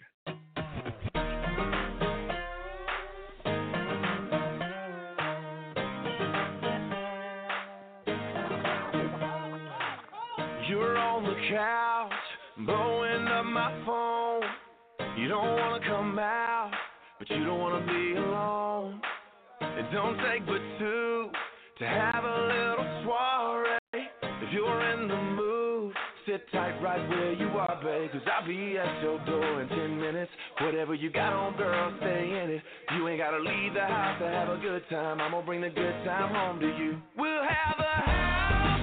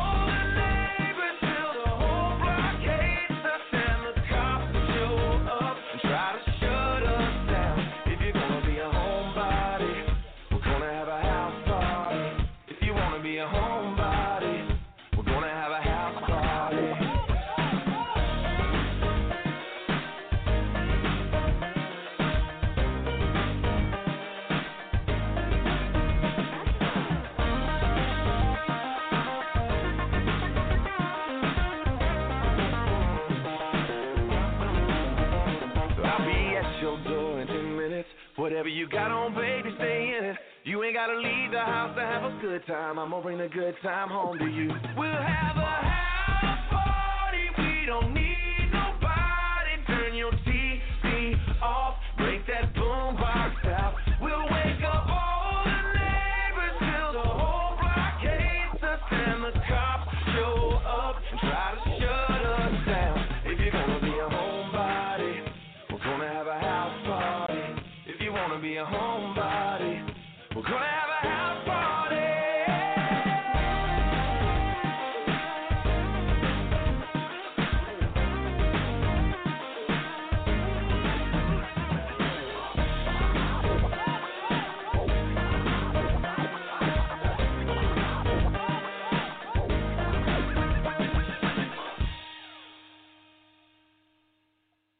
And welcome back, everybody. Rich Yeoman here live on Southern Sports Central here in the Gurus Pharmacy Studios in Summerville, South Carolina. Day after Christmas, hopefully everybody got all the gifts they needed and was able to uh, really dive into uh, what hopefully was a, uh, a full day of uh, of food. Usually that's what happens, right? I mean, everybody kind of puts on that um, that fabulous 15 during this time of year. of course, I didn't get to partake in a lot of that kind of food, but uh, it still was a relaxing, interesting, kind of quiet day yesterday as I was over at the house. Uh, like I mentioned earlier, uh, I did watch a lot of uh, movies, caught up on some things that I hadn't seen thanks to the world of Netflix, and uh, then go through and uh, go and look around on ESPN at some things over there with them as well. And uh, you know, just trying to take it easy yesterday because I knew tomorrow, which is now today, and of course Friday and Saturday we're going to be pretty busy, and then Sunday because we are up to date now, and um, we have put NFL on our menu. But during the day yesterday, as I'm sitting around and enjoying my moments, you know, a little list came out, and that, of course, uh, one of the few final things that are going to start to kind of come out here, and you start to recognize some of the athletes. And you know, right now, yesterday was kind of the decade tweet. Yesterday, everybody kind of went out yesterday and put a lot of things about the decade players of the year and, and certain things like that, which I thought were uh, interesting. Some of the lists that were put out yesterday, and um, also yesterday that's always released. Usually, I think it is Christmas Day that uh, David Shelton, he's one of the local beat writers here in Charleston, puts out, and that is the uh, the All Low Country team. Of course, it was led by uh, Manny Mukuamu. Manny Mukuamu is uh, the big time quarterback uh, over at Goose Creek. Still waiting to find his uh, college football home, but he ends up um, being the player of the year.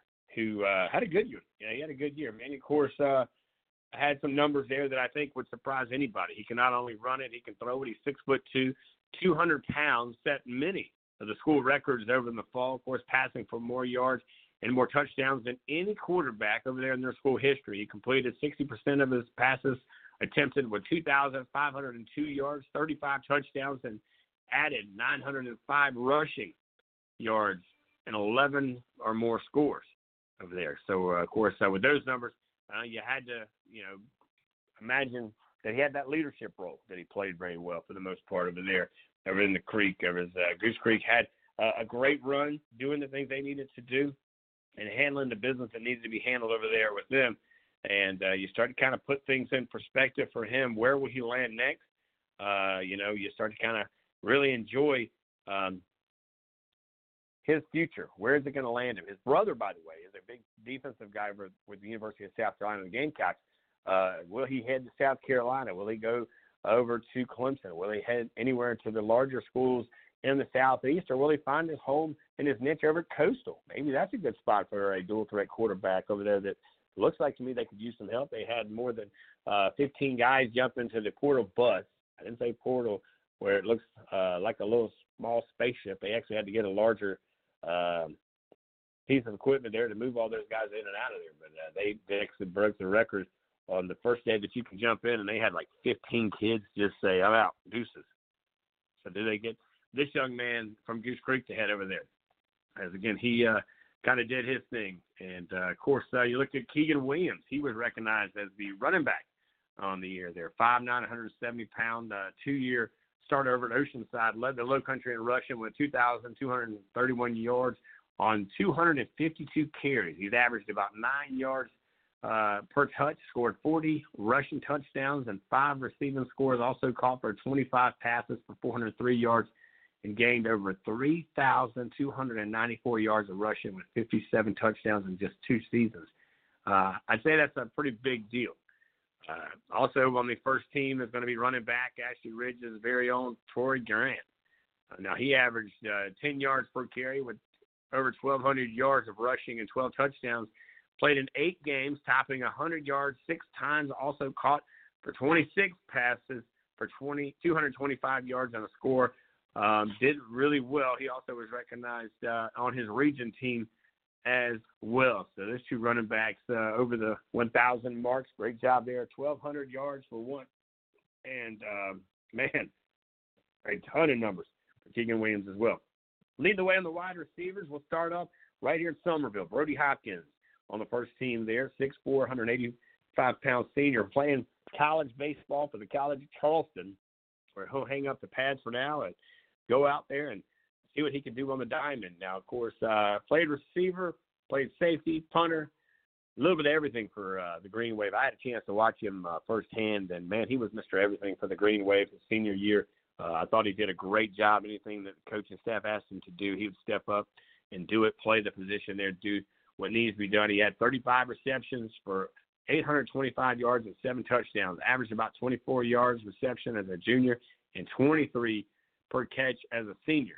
Named uh, Summerville's most outstanding player uh, this past year, selected to play in the uh, North South game, which he just did uh, a couple weeks ago, and posting three receptions in that one for 43 yards in a game. Now signed again to play for the College of Charleston, and um, watching what he does. Other guys that played on this or will make this team will be the uh, Sincere Brown, their wide receiver from Baptist, uh, First Baptist. He'll be a part of this deal as well. I believe, uh, you know, he's going to be heading and playing college football somewhere. I don't know if they've announced it yet, but he looks to be going somewhere as well. And the guy that we talked about was the player of the year. Of course, um, that, of course, Manny Mukuamu. He had it uh, in the hands. He would throw it over there to uh, Damon Muzan a wide receiver, 5'9", 170 pound senior, breakout senior from Muzan, who had 69 receptions for 956 yards, 18 touchdowns. He also made his all region team and led the low country in receptions. The other final receiver there that you had was uh, Hakeem Megan, a wide receiver from Berkeley. We got to see him firsthand as well. Again, another uh, young man. You got three of these guys that we've mentioned so far. Summerville had to play against. Of course, they do play uh, the likes of um, Goose Creek. They of course play Ashley Ridge and uh, this Berkeley receiver here, who six 380 pounder, selected to play in the Shrine Bowl at the uh, big game that he had, by the way. Finished with 200, excuse me, in 2019 with 62 receptions, 1,022 yards was the uh, number he hit there with 12 touchdowns named in his all-region team as well. The offensive line led by Dalen, excuse me, Adam McKenna, the offensive line guy there, 6'4", 270 pounds. He's going to be heading over to Rhode Island where he's signed, sealed, and will be delivered sometime in July. He was over at the Shrine Bowl. Now, tip of the cap to this young man because he got to play a position that normally he doesn't play.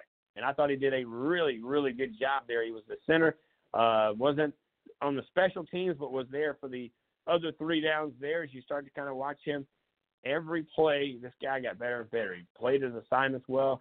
He basically, I would say, learned on the fly and did a great job. Standing beside him is going to be Hunter Powers. Now, Hunter, offensive lineman there from Berkeley, 6'2", 270 pound senior, three-year starter at Berkeley, played in the North South game as well a couple of weeks ago. Uh, highest grading offensive lineman at Berkeley over at 2019 All Region team that he got. Then you head over to Oceanside where it was Mr. Seabug, Dalen Seabug, 6'5", 310 pounds. Man, that's a big kid.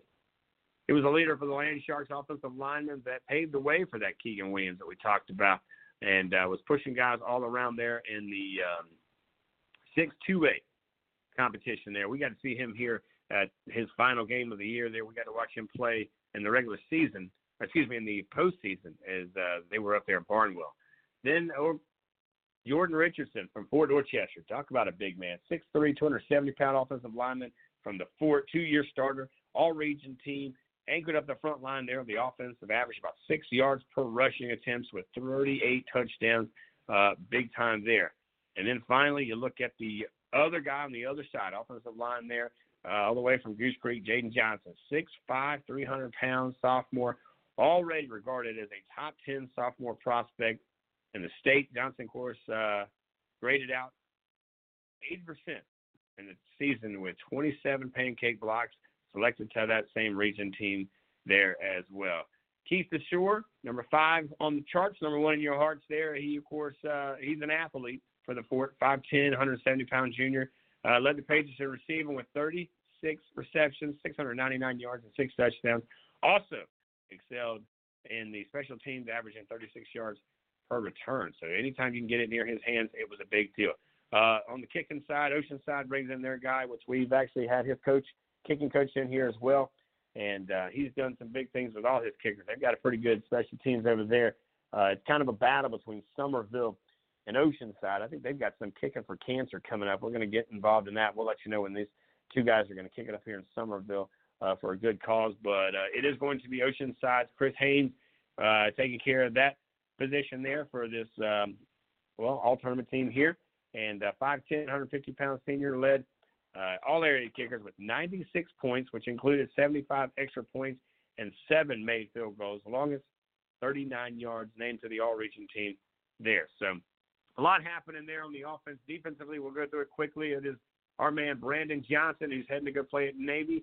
He leads it there for the defensive line. Also, his man to the left is going to be defensive lineman for Dorchester, 6'4", 255 pound. Emmanuel Johnson is heading over to play over at Georgia Tech.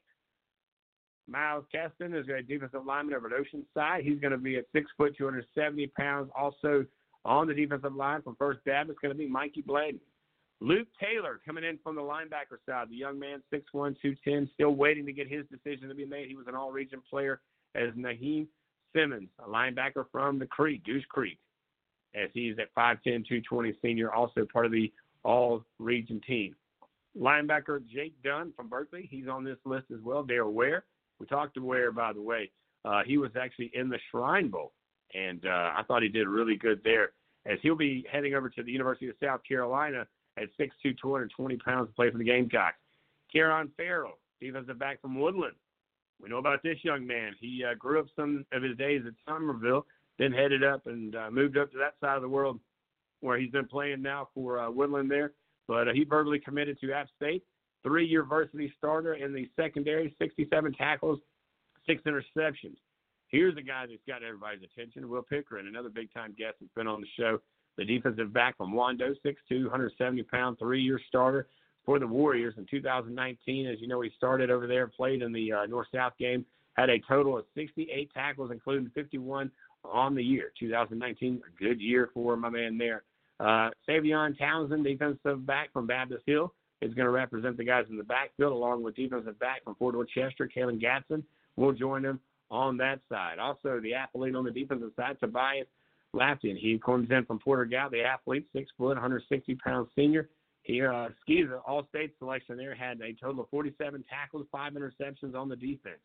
And um, you look at the punter, well, that's going to come out here from First Baptist, Alex Manginus, as he's averaged 35 yards per punt converting a 45 of 47 extra point attempts in 2019.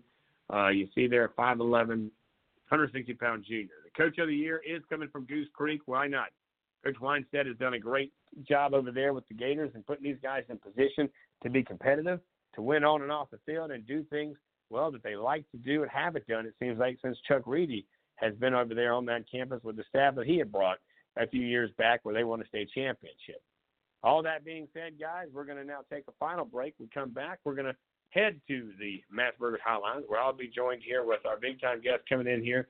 And uh, well, he's going to talk to us a little bit about college football as we get back into the college football rank. But I wanted to give uh, some love to the guys who were uh, well mentioned uh, over the holiday yesterday, and they had their day made yesterday by getting some news there. So coming up next, it's going to be Mr. Reginald Walker Jr. He'll come in here and chime in. We'll talk about uh, the other bowl game on the other side of the country that'll be played Saturday night. We'll talk about the Big Ten, the ACC, along with uh, a few other things as you're listening to Southern Sports Central live right here on Blog Talk Radio. Play ball!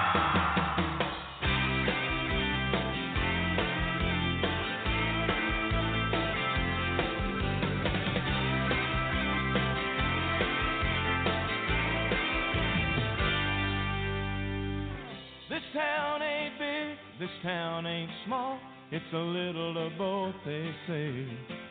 Our ball club may be minor league, but at least it's triple A. We sit below the Marlboro man, above the right field wall. We do the wave all by ourselves. Hey, ump, a blind man could have made that call. We like our beer flat as candy. We like our dogs with mustard and relish. We got a great pitcher, what's his name? Well, we can't even spell it. We don't worry about the pennies much. We just like to see the boys hit it deep. There's nothing like the view from the cheap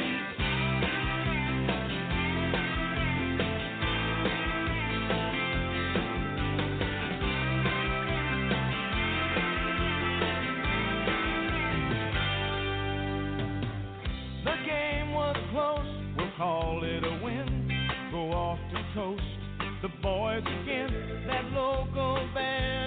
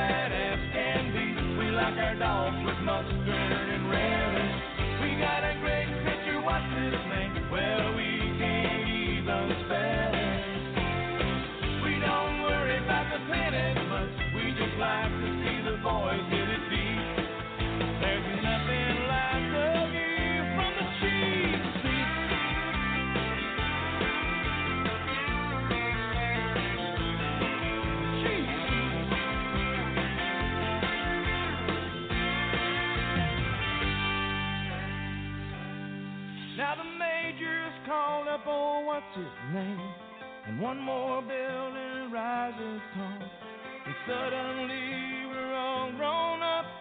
And this old town's not quite so small. But I'll always miss the middle-sized town in the middle of the Middle West. With no name pictures, local bands, and mustard and relish, and all the rest. We like our beer flat as can be. We like our dogs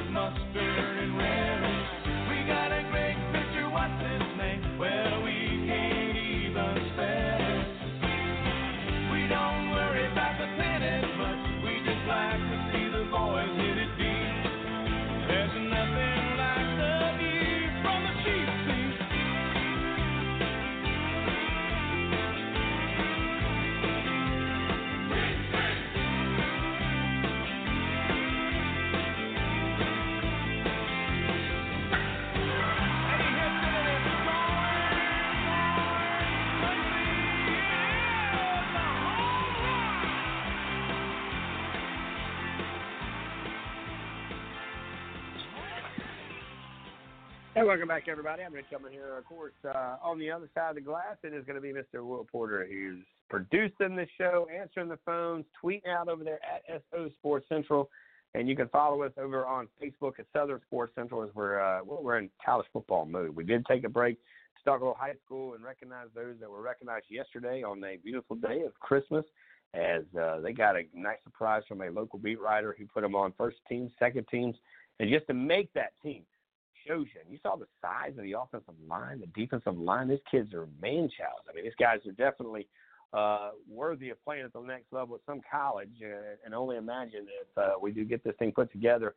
Uh, Southern Sports Central in the works right now of having an All Star game for the senior, kind of have a senior bowl here in Charleston. Uh, it would be basically the Tri County uh, Southern Sports Central Bowl that would highlight all of the high school seniors because there's just not enough positions. There's not enough places to land some of these kids uh, in the Shrine Bowl, the North South game. So what they've done regionally or here locally in each area, in the upstate, they've already got one that did their first one. Uh, the of course uh, the center of the state, they just had theirs uh, last week as well. So uh, they have their bowl game, and now, well, let's do our part here in the Low Country and see what we can do. Meanwhile, let's go back to the Matt Burgers hotline where I'll join my buddy Reginald Walker. He, of course, uh, man, this guy does a little bit of everything with a little bit of everybody. We say top of the morning, uh, Mr. Walker. Thanks for hanging out with us here on the day after Christmas. We say Merry Christmas to you. Hopefully, you got the presents you asked for yesterday. I did. I got the perfect present. I got uh, I got some time with family. I got a chance to uh, enjoy and, and, and relax in that. And um, oh, by the way, on Christmas Eve, I got to watch a little football before that. So uh, I'll take the Hawaii Bowl because I just love college football. Man, it is the greatest game. Period. I don't know if it's just so great because they don't slam it at us for six, seven months. I don't know if we would like it as much. I'd like to give it a try. Why not? But uh, I agree with you, man. Watching anything you can on college football, man, it just makes life better. It makes the uh, makes the days go by uh, a little bit smoother for us here. So update us, tell all the listeners here a little bit of everything that you do here uh, in, in your world of sports. I know you cover about many, many things here. You're on a few uh, networks as well. Uh, but but what's a normal day in the life of Mr. Walker as you go through uh, your day-to-day operations? Uh, it can be pretty busy. Being the main TV analyst for Charlotte 49ers, uh, college football, taking care of that. Um, Gardner Webb football, I do their games for radio, um, uh, including uh, a young player from down in that area, Summerville's own uh, DJ Hancock is a running back uh, at Gardner Webb there in Boiling Springs, North Carolina. Really good young player. They like him a lot there. So doing that, um, uh, local radio here in Charlotte, uh, where I live as well. So uh, very busy. Um, but the main thing is uh, I just watch a lot of college football. Uh, if I can't watch all the big games, I'm recording them, watching back later, studying film, just trying to make sure I'm familiar with everybody and everything going on in, in, in the world that is college football. Live right now with a good friend of ours. We're looking forward to having him added to our portfolio and as a contributor to Southern Sports Central, always looking to upgrade this position, man. And I tell you what, looked at your resume, and you and I have connected through the world wide web of social media. And you're right, DJ Hancock, man. Uh, yeah, he was the last guy, by the way, a couple years ago that rushed for a thousand yards here at Summerville. Uh, and we hated to see him go, but we've enjoyed watching him over there uh, with the Bulldogs, of course, over Gardner Webb doing what they do. Uh, we've actually got a coach, uh, a couple coaches on our staff over at Summerville that have played at Gardner Webb and now one of them's the uh, the head coach of the JV squad over there. They just had an undefeated nine and zero season, and uh, you can tell the the the things that he's learned in his days over Gardner Webb. He just basically came here, put him in Summerville, and he's building them up from the youth because he's actually he's convinced these eighth graders to come into the weight room and start working out early and get ready, get stronger, get better, get faster right now, so that when they do hit the high school field, the varsity level, to be ready. So you see that same mindset when DJ comes home. He still works out. He still does the things that he learned here, but he also picked up a few things up there at Gardner Webb. Uh, of course, uh, the Charlotte 49ers, you talked about what you do for those guys as well. They made their first bowl trip. Why not, man? Nice way to start your bowl uh, trend there. As you started down there in the Bahamas, man, that had to be kind of neat.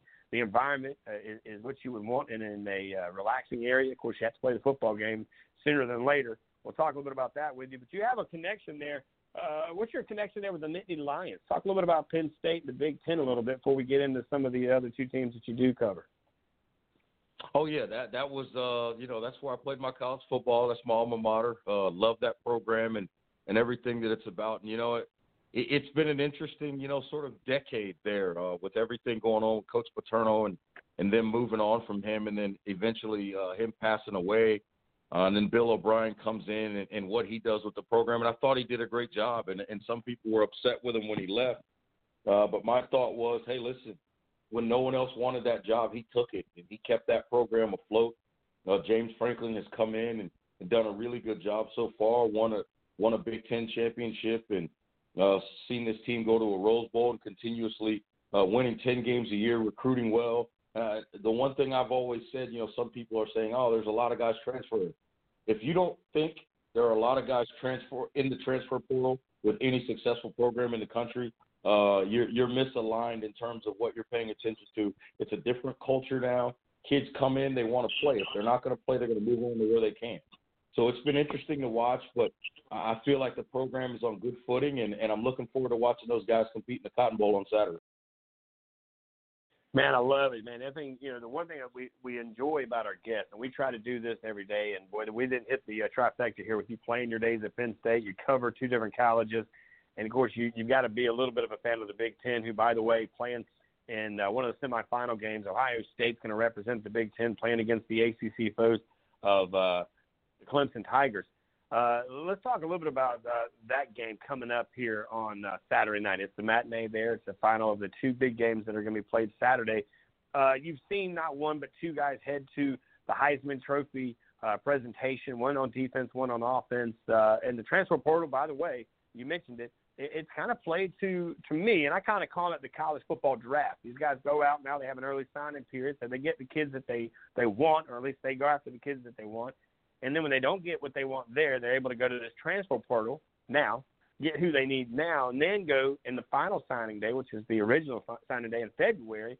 Uh, kind of talk to us a little bit about all three aspects that I just kind of talked about. And does Ohio State have a chance going in there? Is this a different team that I keep saying? This is not the same Ohio State team that we've seen in the last probably 10 years that's probably more well rounded than we've seen in a long time.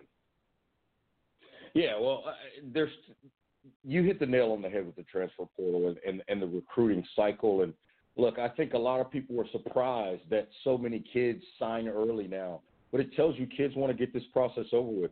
Talked to a, a young prospect uh, last week, and he's going down to Miami. He signed Quentin Williams, a defensive end out of Charlotte, and I said, are, "Are you, you know, what made you sign it?" He said, "I just want to get it over with. I'm tired of my phone ringing. I just want to deal with one set of coaches and be done with it."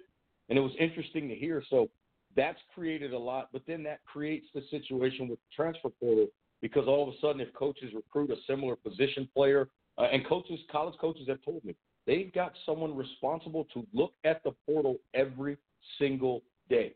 They know that it's a part of the process, so they do that. Um, and then when you look at, speaking of the transfer portal, you look at Ohio State, uh, Justin Fields has been exactly what they needed. I think uh, it was smart for them to go get him. Tate Martell, good athlete, can't throw the football as well as Justin Fields. Justin Fields throwing the football for Ohio State, running the football. I've said all year that Ohio State was the most complete team in college football, and I think Clemson is the best team in college football. And those can be two different things.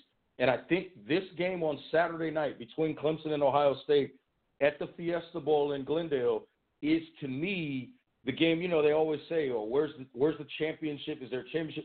To me, this is the game that's going to be the national. Cha- I think whoever wins this game will probably beat LSU and win the national championship. I just think these two teams have been that consistent throughout the year. And people say, "Oh, what about Clemson against North Carolina?" I don't care what national championship team you've seen, what undefeated team you've seen.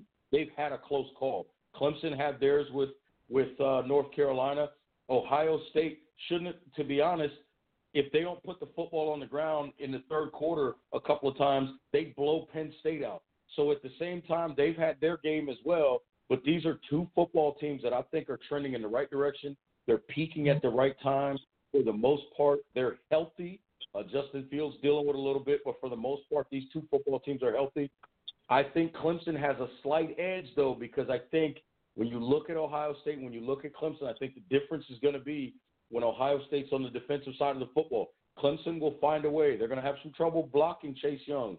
But the third and fourth receivers for Clemson, that's a massive advantage against the third and fourth corners for Ohio State. I think that's the difference in the ball game breaking down the big game here coming up uh, in Saturday night lights. As we'll go to Arizona, you'll see the likes of Ohio State, Clemson. I think you said it best, and I don't think I've heard anybody say this: is that Ohio State's the most complete team, while Clemson's the best team. That that's that's a quote that could make it to a T-shirt, man. I think that's that's pretty catchy. I like it.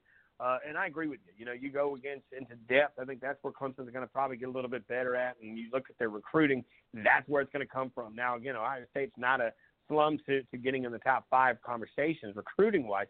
But Clemson, man, they've got more five star guys they're turning around than anybody. I mean, these guys are just accidentally taking guys. And when you can take a defensive guy, when you can turn around and take a defensive guy from LSU who's known to be a DBU kind of university, and you can take him to Clemson, that's huge. That speaks volumes of Brent Venables.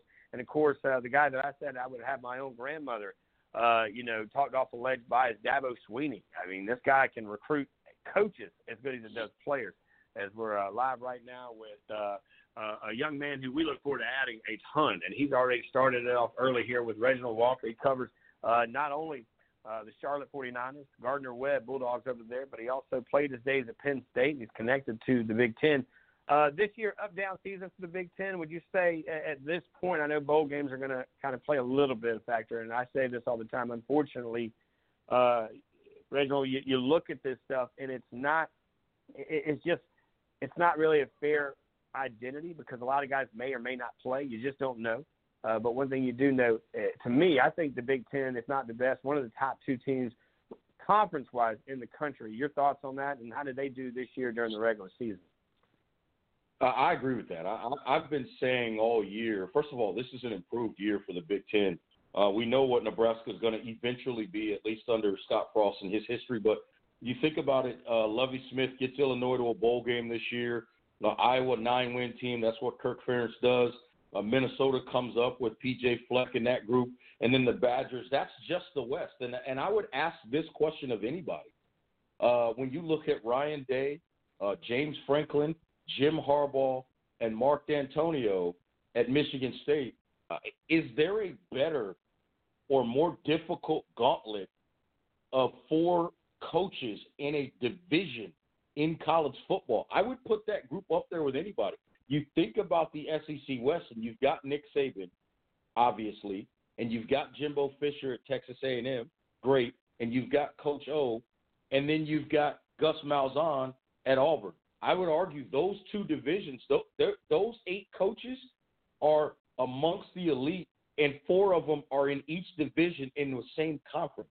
That is a gauntlet of a schedule. I tell folks all the time, uh, the Penn Staters, they're like, Franklin needs to be undefeated. I said, hold on a second. You're asking him to beat Harbaugh at the time before this year, right? Urban Meyer, Jim Harbaugh, and Mark Dantonio all in the same season every year with the ch- with chances are two of those games being on the road. I think that's a tough task for any coach. On the flip side, it, for Michigan fans, they're asking him uh, and Harbaugh to beat Franklin and Ryan Day, or used to be Urban Meyer and Dantonio. All in, that's very, very difficult to do.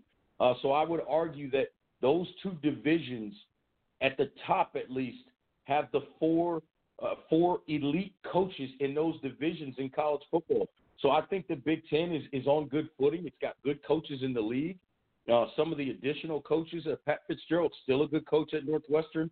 Uh, I think this league has a chance to continue to be really, really good if they can get some of the teams at the bottom squared away. I think bringing Greg Schiano back to Rutgers helps them. That adds to the credibility of the league as well.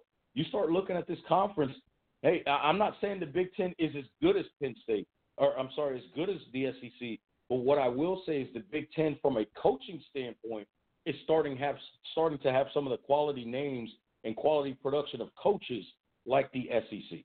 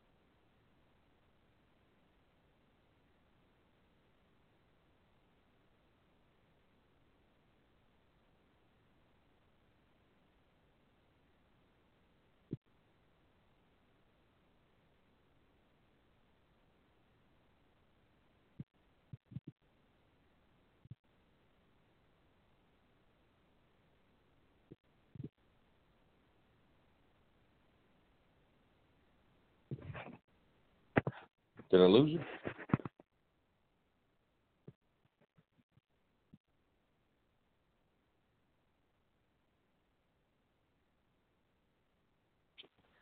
All right, so here we go. Uh, Paul Javatek. Uh, of course, uh, working on a little bit of technical stuff here this morning as we're uh, getting through. Uh, we apologize. Uh, back now here as we are with uh, Mr. Reginald Walker, who is a connection to Charlotte 49ers, the Gardner Webb Bulldogs, and uh, as we mentioned uh, as well with the uh, Penn State days, as he played there for the Lions there. Uh, as uh, you and I haven't had a chance to do this, but I'm going to tell you, man, I, I'm going to try to get you in here every week with me, man, because the energy, the knowledge, and just the excitement that you bring in with you to the show, and everything that you're able to kind of get in here with us, uh, is quite exciting for me. And for I'm going to say this, and, and, and kind of go back on it a little bit here when you look at the big picture of things for me, I hated the way that Joe Pa ended up leaving the likes of uh, of Penn State, them taking down his trophy, from them doing the things that I think were done over Penn State. You know, it it, it, it almost it, it kind of broke my heart because here's a man who has meant so much for the game of college football, who got tied and twisted into something that I won't get into on this show and right now for sure, but he meant so much to college football as a Bobby Bowden, as a Bear Bryant, as as many guys had meant to many programs, even that guy over at Ohio State meant over in his days. So for him to go out the way he did, man, it was to me. I just, I, it literally, it's still to my day today. It still breaks my heart for them to have taken down a statue to a guy who has done so much, not just for that university, but for the game of college football. Man, I tell you, I think you, you nailed it when you said the guy that they brought in was a job that nobody really wanted. It's like following behind a legend because that's what he was. Nobody wants to be that guy. They want to be behind the other guy. And I thought they hit a home run with James Franklin too, coming from Vanderbilt, energy, opportunity, goes down to Florida, puts up a bunch of billboards. When he's packing up his stuff, he brings a few five-star kids home with him. I mean, he really has done a great job at Penn State. But but what's I guess your take on that Penn State deal with Joe Pa, being a former player, being a guy I mean, uh, is it right for me to say that you know, quite frankly, I, I, I hated the way that it ended for him because I don't think it was justified. I think there's a guy that deserves to be remembered as, a legend in, in the game of college football, and he did a lot more right than he did wrong in his days on campus. Yeah, it, it ended very rough, and, and and that hurt me at the time, obviously, and it still hurts. Um, you know, it's a program that that I, I I appreciate so much for what it gave me and the doors it opened for me. Um, and that started with him. He had to be the one uh, that was willing to allow that door to be open, to give me the opportunity to be there and and and get an education as well as don the uniform on Saturdays. And so it was it was it's it's still painful um, because not only is it you know about the game of college football, but but he developed a lot of men. And um, and and as we continue to move forward, um, and I talked to some of my old teammates and even guys that played before me for Joe, uh, we try to continue that legacy even in the new in the program the way it is now, and pass those things down. And you know, it, it it's it's one of those things where coaches.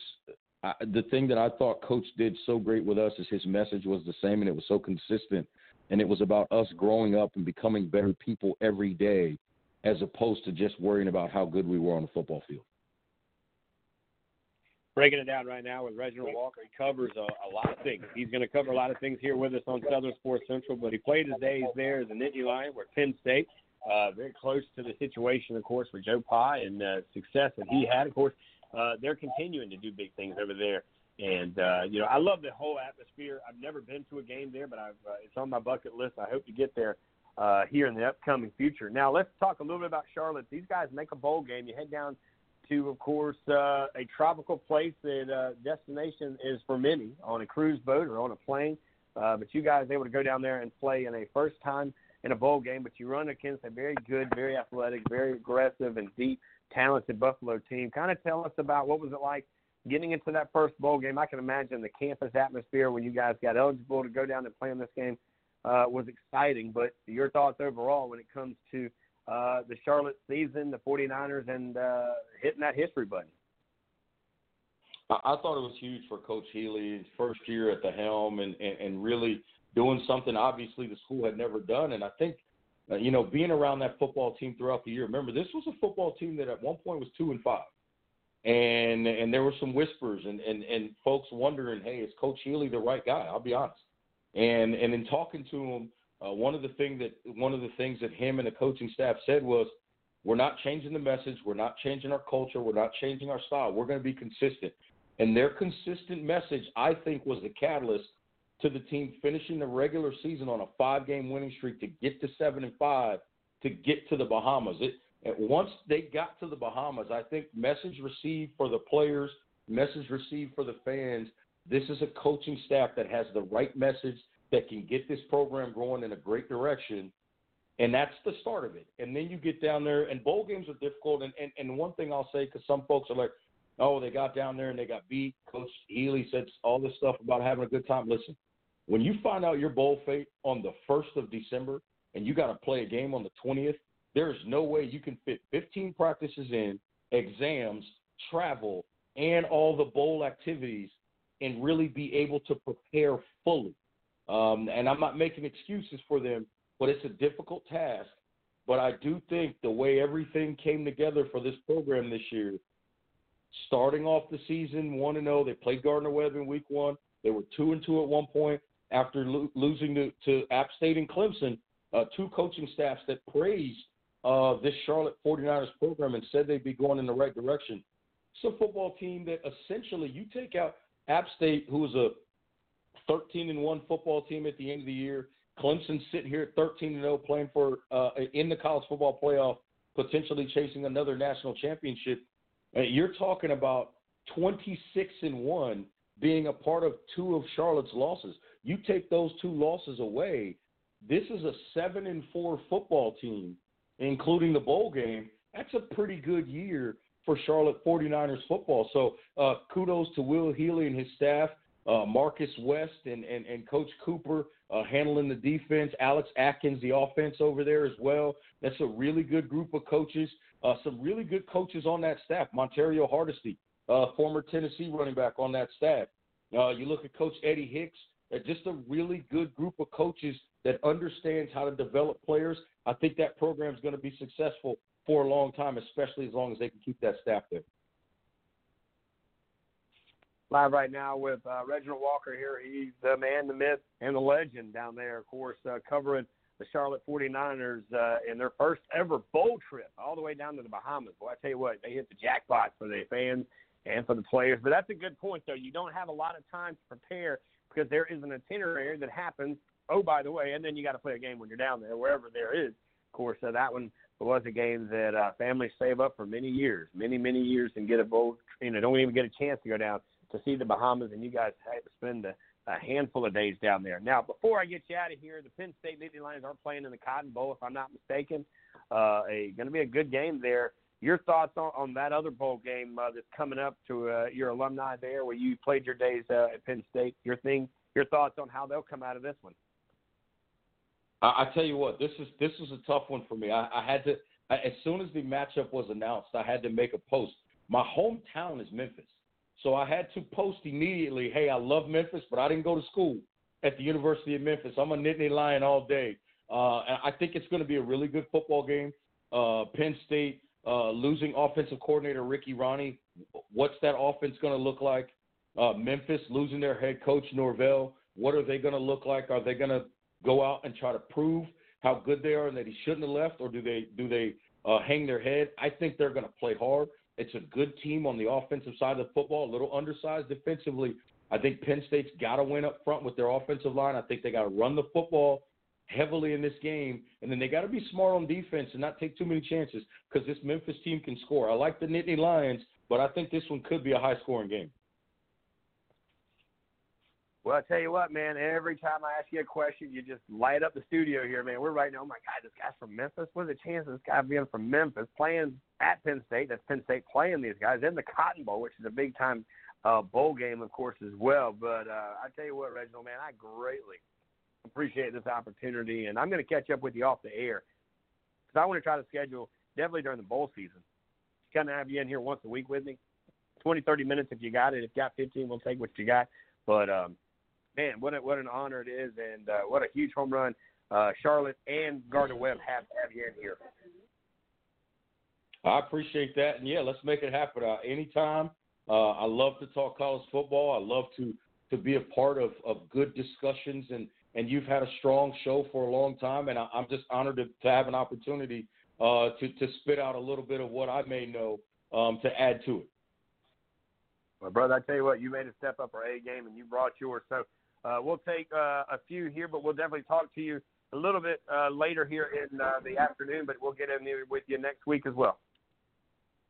Sounds great. All right, guys. There you go, ladies and gentlemen. Quickly, uh, want to recognize Mr. Reginald Walker. He is uh, many voices. Of course, he covers the Charlotte 49ers, Gardner Webb as well, and uh, does it in fashion. Played his days over there at Penn State. And uh, man, I tell you what, couldn't have asked for a better interview, a better opportunity to gain a new friend here on the show. And thanks for the compliments there as well. That'll do it for today. I want to thank Ben Moore from 24/7 Sports out of Atlanta. Covers everything there. He'll be taking care of our likes and dislikes of uh, the LSU Oklahoma game at the Chick Fil A Bowl. Of course, uh, we'll get back in here with uh, our man, Mr. Reginald Walker. We're going to take a quick one. We'll be back tomorrow at 7 a.m. sharp. You're listening to Southern Sports Central, another radio broadcast from Blog Talk Radio, guys. God bless. Take care. Till tomorrow. Used to be at Silver City Indigo. Used to be in lunchroom playing dominoes. I don't wanna have to go to funerals. I gotta start sleeping at the studio. I don't have no